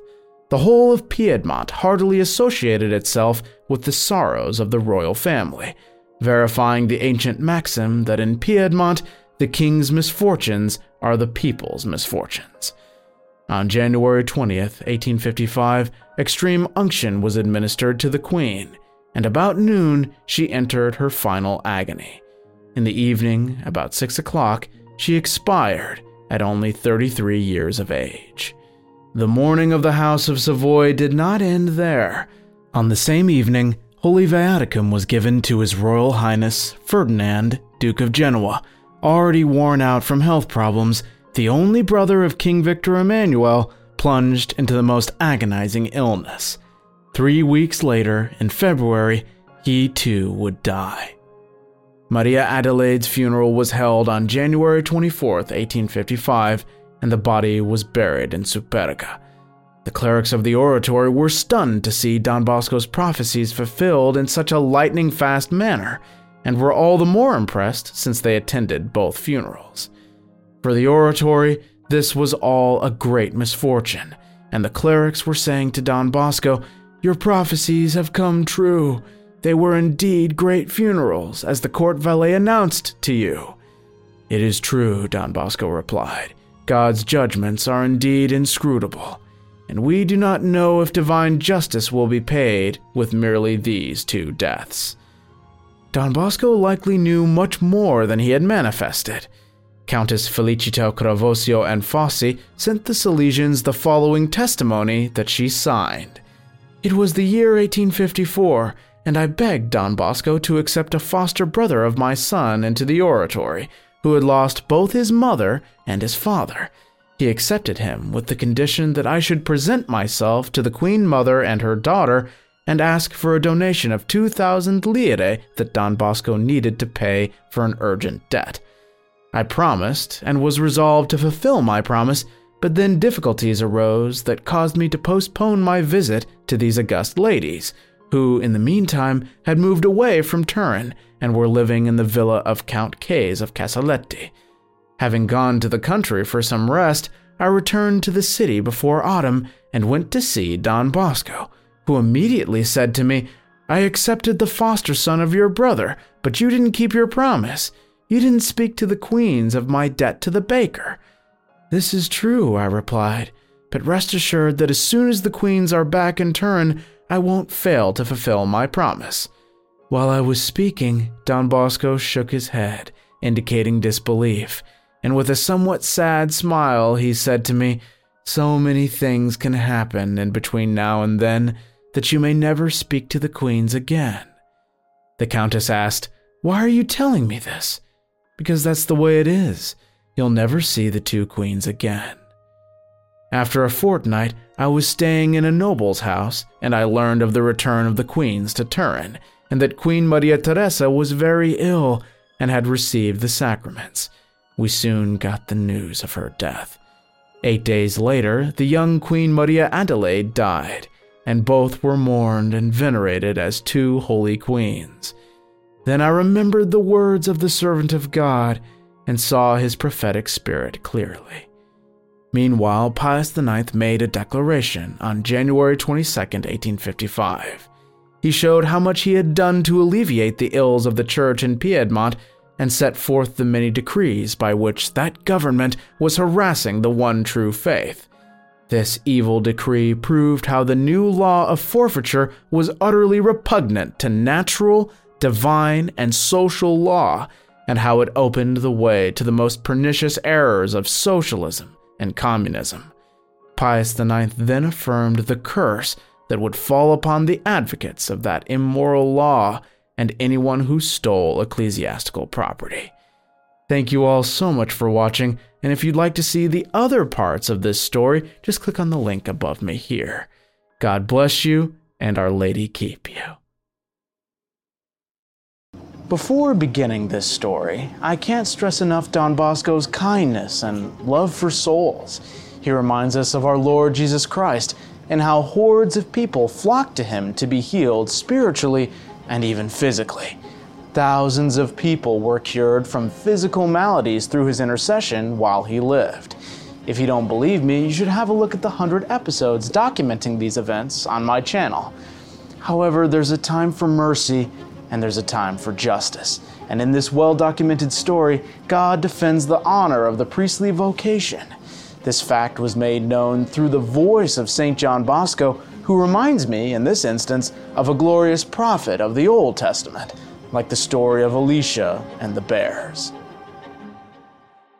The Miracles and Prophecies of St. John Bosco, a project of America Needs Fatima. I'm your host, Matthew Miller. Subscribe for new episodes every Monday, Wednesday, and Friday. Don Bosco's zeal in fostering priestly vocations used up nearly all his energies. His thoughts, words, and actions incessantly aimed at this goal. It will be difficult for anyone to envisage the extent of his veneration for the priesthood if a striking incident that occurred during one of the years from 1855 to 1858 had not brought it fully to light, proving beyond doubt, too, that Don Bosco could see the future of many who came to seek his blessing. One day, a countess, who shall remain nameless, visited Don Bosco with her four little sons. She begged him to bless them, and then she added, Please, father, tell me what their future will be. That's a very unusual request, Don Bosco replied. Only God knows the future. Yes, yes, of course, the Countess continued. Still, give me an inkling at least by making a wish. Playfully, then, Don Bosco pointed to each boy in succession, saying, You will be a great general, you a great statesman, and you, Henry, a famous doctor.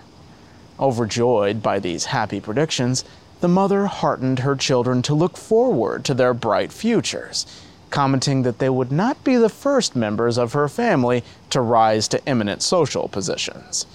It was now the fourth boy's turn to hear his future. The mother anxiously waited as Don Bosco placed his right hand on the little boy's head and gazed affectionately upon him. And this, my last one? the Countess inquired. I wonder if this one's destiny will please you, said Don Bosco. Oh, please tell me, Father. After all, this is all just in fun.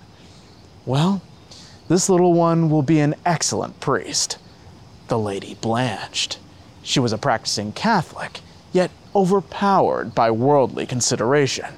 She pressed her child protectively to her heart, as if to protect him from some terrible misfortune, and exclaimed, My son, a priest? I'd rather have God take his life. Grieved and shocked, Don Bosco rose to bring the visit to an end. So beside herself as to be totally unaware of her insult to the priesthood and to Don Bosco, the Countess muttered, perplexed, What's wrong, father? My lady, Don Bosco dryly replied, I'll have nothing to do with a person who so demeans the most noble and exalted state on earth, and I am certain God will hear your insolent prayer. Dismayed by such a firm threat, the Countess mumbled an apology, but the visit was quickly ended. The next day, realizing the full impact of her blunder, she returned to the oratory. Please forgive my thoughtlessness, she apologized. Try to understand that should any son become a priest, my family and I will suffer. But I, I will not oppose God's will. I bow to it. Countess, Don Bosco replied, the trouble is that you despise the greatest gift God could ever grant you and your family. Is it a disgrace to be chosen to his service? I, am terribly sorry, Father. Uh, please pray for me. I will. But God took you at your word the moment you spoke. the poor woman left more distressed than ever. A few months later, a relative of hers called on Don Bosco to beg him to visit and bless the Countess's child, who had taken ill. Don Bosco excused himself. The following day, several relatives and friends, and then the mother herself came to beseech him because the boy was sinking fast and doctors were still unable to diagnose his illness. Don Bosco finally yielded. The young boy seized Don Bosco's hand and kissed it. Then, sadly and silently, he kept looking from Don Bosco to his mother and back again. It was indeed a heartrending scene. After a heavy silence, the boy gathered his strength and, stretching his wasted hand to his mother, said, Mama, do you remember there in Don Bosco's room? It was your wish, Mama. Now the Lord is taking me away. With a gasp, the unhappy mother broke into uncontrolled sobs, exclaiming, My child, it was only because I love you so much. Please don't leave me. I, I need you. Beg Don Bosco to cure you. Don Bosco was too moved to speak. Finally, offering some words of comfort to his mother, he blessed the sick boy and left. God's decree, however, was irrevocable. The Lord's precious gift forfeited by the noble lady's son fell instead to a poor child of the oratory. On December 18, 1858, the cleric Joseph Rocchietti was ordained a priest to Don Bosco's great joy. He was the second oratory boy to be called to God's service, the first being Father Felix Reviglio. The newly ordained Joseph Rocchietti, like all his classmates, had often experienced Don Bosco's boundless generosity. He was a destitute orphan. One day, while still a cleric, or seminarian as we would call them now, he asked Don Bosco for a much needed cassock. That very morning, Don Bosco himself had received one, as he too needed a cassock. Smilingly, he said to Rocchietti, Look, here's a brand new cassock just for you. Try it on. Jubilantly, the cleric took it. On his way to the dormitory, he met John Baptist and Anfossi, a fellow student, and told him of Don Bosco's generous gift which is how we know of this fact today. Father Rocchietti was all for Don Bosco, and though frail in health, wanted to remain with him for life. He had a striking resemblance to St. Alphonsus Liguori. He was deeply pious, zealous in preaching, and exemplary in all he did. He said his first Mass on December 19, 1858, and this joyful celebration helped the boys get ready for the Christmas midnight Mass, which they attended more fervently and devoutly than usual, also because they had been deeply impressed by some of Don Bosco's recent words. He had told them that he could not expect to live beyond 50, and at this time Don Bosco was 43, but that their prayers could obtain an extension for him.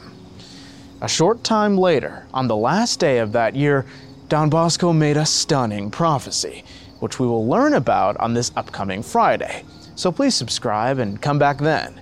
In the meantime, here's a playlist with the miracles that St. John Bosco performed, including raising an oratory boy from the dead, if you need to hear stories that emphasize God's loving kindness. Thank you all so much for watching. God bless you, and Our Lady keep you.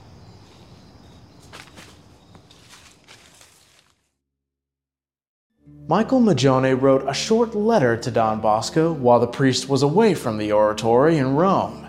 In this letter, he explained how the Blessed Virgin had made him hear her voice, calling him to be good. He explained that she wanted to teach him how to fear God, love Him, and serve Him. Don Bosco believed his spiritual son, and if you'd like to hear about the edifying death of a saintly young man, you should watch this two part series on how Don Bosco predicted the death of Michael Magone. The Miracles and Prophecies of St. John Bosco, a project of America Needs Fatima. I'm your host, Matthew Miller. Subscribe for new episodes every Monday, Wednesday, and Friday. On the last day of the year, 1858, Don Bosco gave the following sermon Centuries upon centuries will pass before the end of the world. Peoples and nations will succeed one another but the year 1858 will never return. Time and mankind forever sink into eternity. This is the first thought I want to leave you tonight. The second concerns the year about to begin. As usual, I wish you a long life, but really I have something better in mind. On such occasions as this, the saints too used to exchange best wishes, but theirs were quite different from the world's. They would say, The grace of God be with you always this year, or May you always do God's will. Tonight, I too wish to leave you some spiritual keepsakes. To the clerics, I say, Give good example, as befits those who are the light of Christ. To the students, receive Holy Communion as often as possible. To all in general, make good confessions.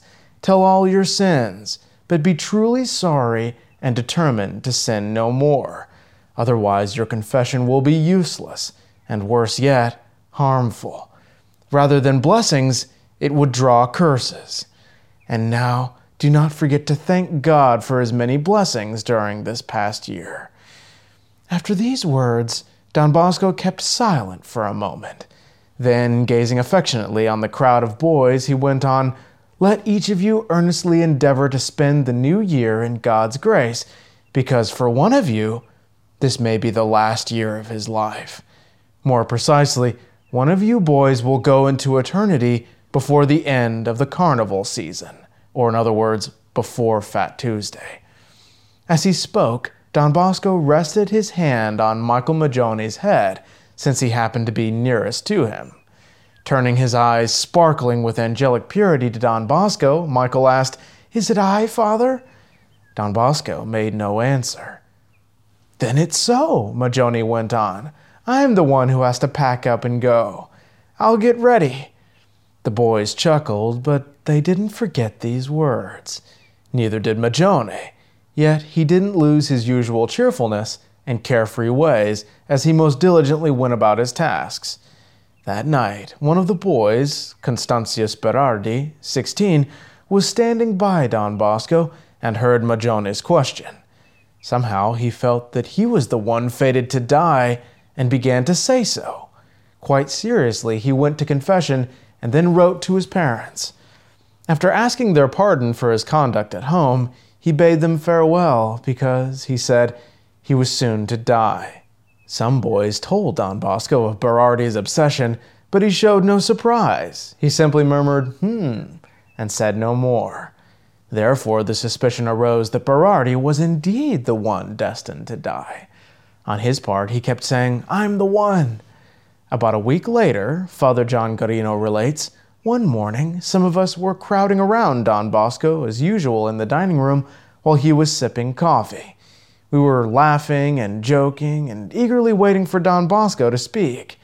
I don't know what prompted it, but several boys began asking him how long they would live. I asked him too. Don Bosco took my hand and laughingly mentioned a certain number of years. He did the same for all present, except my classmate, Michael Magone. Michael didn't know what to make of this exception. The other boys, too, keen observers of Don Bosco's every word and action, noticed that he had ignored Magone's outstretched hand, and they too formed their own conjectures. But before we continue with this story, I'd just like to say that if you'd like to enroll in our Saturday Mass intentions for the promoters of St. John Bosco, just click on the link in the description below. Or you can wait till the end of the video and click on the logo that should appear on the screen. It's a beautiful Mass said in the traditional Byzantine rite for all of your intentions. Now, you don't have to become a monthly donor to have a Mass prayed for you, but if you do, you could receive an incredible book written by St. John Bosco like this one, Roadmap to Heaven. So please help me keep these videos free from filthy YouTube ads and spread the message of St. John Bosco far and wide. The Blessed Sacrament Sodality, to which Magone belonged, held its regular weekly meeting. After the opening prayer, reading, and a short talk with timely suggestions, one of the members went around with a small box containing folded slips of paper, on which was written a maxim to be practiced during the week. Everyone drew a slip. On opening his, Magone surprisingly read, At the judgment seat, I will be alone with God. Showing it to his companions, he remarked, Hey, look at this! Our Lord's warning me to get ready. Then, as soon as the meeting was over, he excitedly ran to Don Bosco to show him the slip and tell him that our Lord was summoning him. Don Bosco told him not to worry and suggested that he be ready not because of that slip of paper, but because of our Lord's insistent warnings in the Gospel. Yes, but how much time have I left? As long as God wants, Michael. But will I live till the end of this year? he begged, almost in tears. Don't worry, Michael. We're in God's hands, and He's a loving Father. He knows how long it's good for us to live. Besides, we need not know the time of our death in order to go to heaven. All we need do is lead a good life. Then I am to die very soon, he sadly replied. That's why you won't tell me? I don't think it will be so soon, Don Bosco replied. But even if it were, would you be afraid to join the Blessed Virgin in heaven? Oh, no, exclaimed Magone. He pulled himself together, and once more his cheerful self went out to play. This was the only time Don Bosco, in view of this lad's spiritual maturity, gave any youngster a hint of his near death, but the terror it caused the boy, though only momentary, was such that Don Bosco resolved never again to give the slightest hint to any boy God considered ripe for eternity. Don Bosco's words to Magone soon became common knowledge, and Berardi began saying, It's not my turn to die. On Wednesday afternoon, three days later, Don Bosco saw Magone on the balcony watching the other boys at play instead of joining them, a clear sign that something was wrong. In the evening, Don Bosco asked him what was the matter, and Michael told him that it was his old trouble worms. The doctor found no serious symptom and prescribed the usual remedies. On Friday, Michael got worse and stayed in bed. When Don Bosco visited him at two in the afternoon, he noticed that the boy's condition had worsened. A wheezing cough aggravated his difficulty in breathing, and his spittle was tinged with blood. Don Bosco immediately sent for the doctor. At that moment, Michael's mother arrived. Michael, she said, don't you think you should make your confession while we're waiting for the doctor? Yes, Mom, the boy replied. I went to confession and communion yesterday morning, but now I'm getting worse. I'd better make my confession again. He prepared himself for a few moments, then motioned to Don Bosco that he was ready. When he was through, he said serenely and almost laughingly to both Don Bosco and his own mother, I wonder if this confession is like the one I make for the exercise for a happy death or for real. Would you rather get better or go to heaven? Don Bosco asked him. The Lord knows what's best. I'd rather do what He wants. Well, suppose He left the choice up to you. Oh, who would be foolish enough not to take heaven? Would you really like to go to heaven? Sure, with all my heart. I've always prayed so hard for it. When do you want to go? Right now, if it's God's will. All right, Michael, said Don Bosco. Let's pray together that God's holy will be ever done in life and death. At this moment, the doctor arrived. After examining the patient, he whispered, It's bad, Father. It's an internal hemorrhage. I doubt that we can stop it. The end of this true story doesn't quite play out the way you'd think, so please come back Monday for the final plot twist. In the meantime, if you'd like to enroll in our Saturday Mass intentions for the promoters of St. John Bosco, just click on the link above me here. Thank you all so much for watching. God bless you, and Our Lady keep you.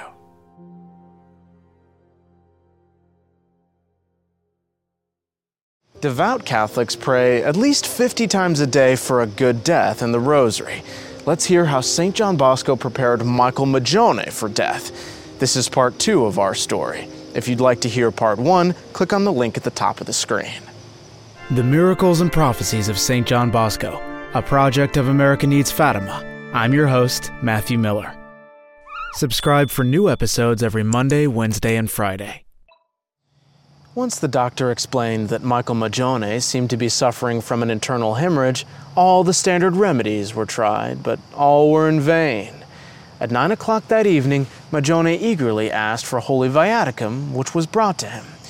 Before receiving it, he told Don Bosco, Recommend me to the prayers of my companions. Having spent a quarter of an hour in thanksgiving, he seemed surprised by the sudden exhaustion of his strength. But a few minutes later, with an attitude of cheerfulness, he made a gesture to get the attention of those present. Almost joking, he said, When I drew my weekly maxim on Sunday from the box, there was a mistake. The slip was written, At the judgment, I will be alone with God. But that's not true. I won't be alone. The Blessed Virgin will be there also to assist me. Now I'm ready to go. I have nothing more to fear. The Blessed Virgin herself wants to accompany me to the judgment. It was 10 o'clock, and the illness appeared more and more dire, causing a fear of losing him that very night. Therefore, Don Bosco arranged for a number of priests and nurses to take shifts watching him throughout the night. However, Don Bosco perceived no immediate danger for the boy and said to the sick young man, Magone, see that you rest a little. I will return to my room for a few moments. No, replied the young man quickly. Don't leave me. I'm only going to recite part of the breviary and then I'll be back beside you, Don Bosco reassured him. Come back as soon as possible, then, the boy replied. Don Bosco had just reached his room when he heard himself being called back because the sick boy was approaching his last agony. The priest, Agostino Zattini, administered the holy oil to him at that very instant, and the dying boy added a holy exclamation upon each anointing.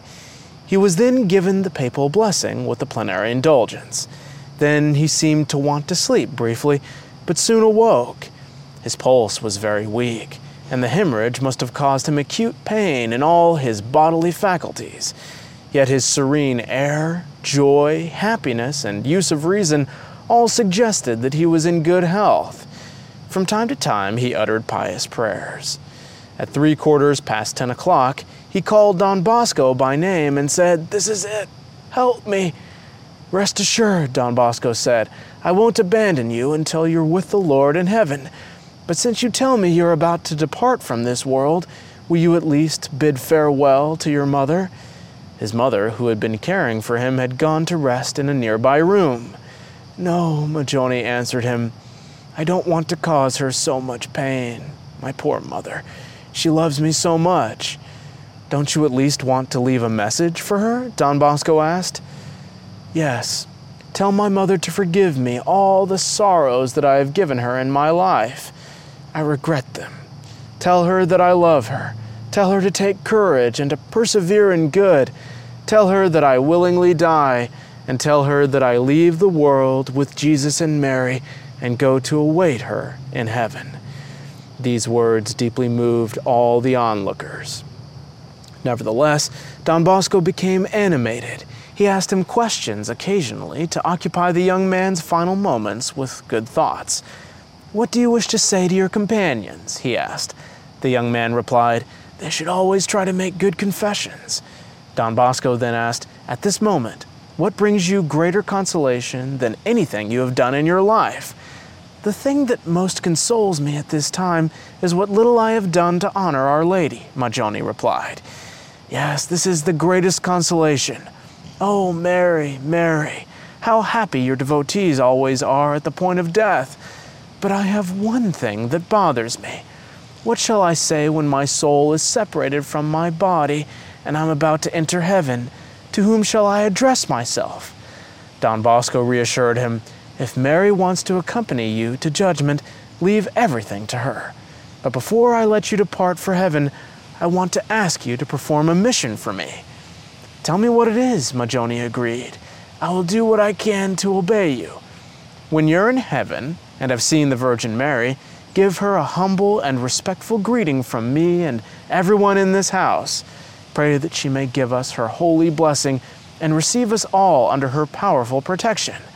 Ask her to help us so that none of those in this house or whom divine providence will send to this house may be lost. I will do your errand in a few moments. I will see to it exactly as you desire. Tell my companions that I await them all in paradise. Then he clasped the crucifix in his hands, kissed it three times, and uttered these last words Jesus, Mary, and Joseph, I place my soul in thy hands. Finally, opening his lips as if he wanted to smile, he calmly died. That fortunate soul left the world to fly, we piously hope, into the bosom of God at 11 p.m. on Friday, January 21st, 1859, at the age of just 14. The next day dawned, and upon hearing the news that Magone had died, all the young men cried. At the same time, they repeated, At this moment, Magone is already with Dominic Savio in heaven. Many rosaries were recited on his behalf. The office of the dead was recited, and many confessions and communions were made. Everyone searched for some object that had belonged to Magone, such as his notebooks, to preserve them as relics. Don Bosco himself thought that he was a saint. On January 1, 1889, in the evening, Don Bosco announced that Magone was not the one he had intended to name as being close to eternal life. He said they should all continue to be prepared so that the boy who would die wouldn't be surprised by an unprepared death. And he added, this second death will occur before a month passes. Will it be me? Will it be one of you? Let us all be prepared. With confidence that surprised everyone, Berardi returned to his first assumption, saying, So it's my turn to stand prepared.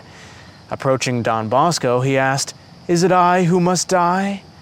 Don Bosco gave him no answer. He was healthy, participated in recreation, and fulfilled his duties like the rest. Health had never flourished so much in the young men of the house as it did in those days. By the end of January, not seeing any sick people, more than one of the boys began saying, This time Don Bosco got it wrong, and no one will die within the month.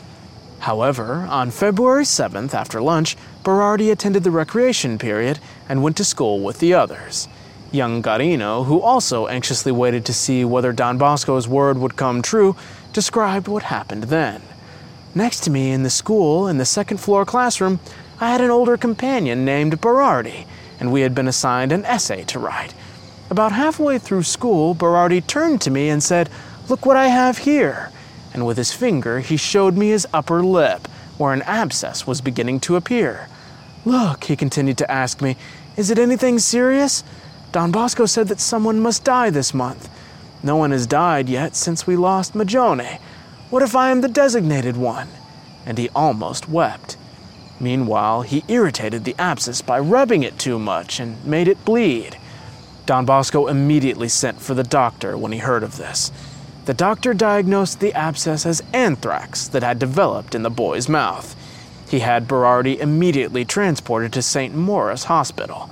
Despite all their care, a heavily disfigured Berardi died on February 9th precisely a month after Magone's death, and therefore just before Fat Tuesday, according to Don Bosco's announcement on the last day of 1858.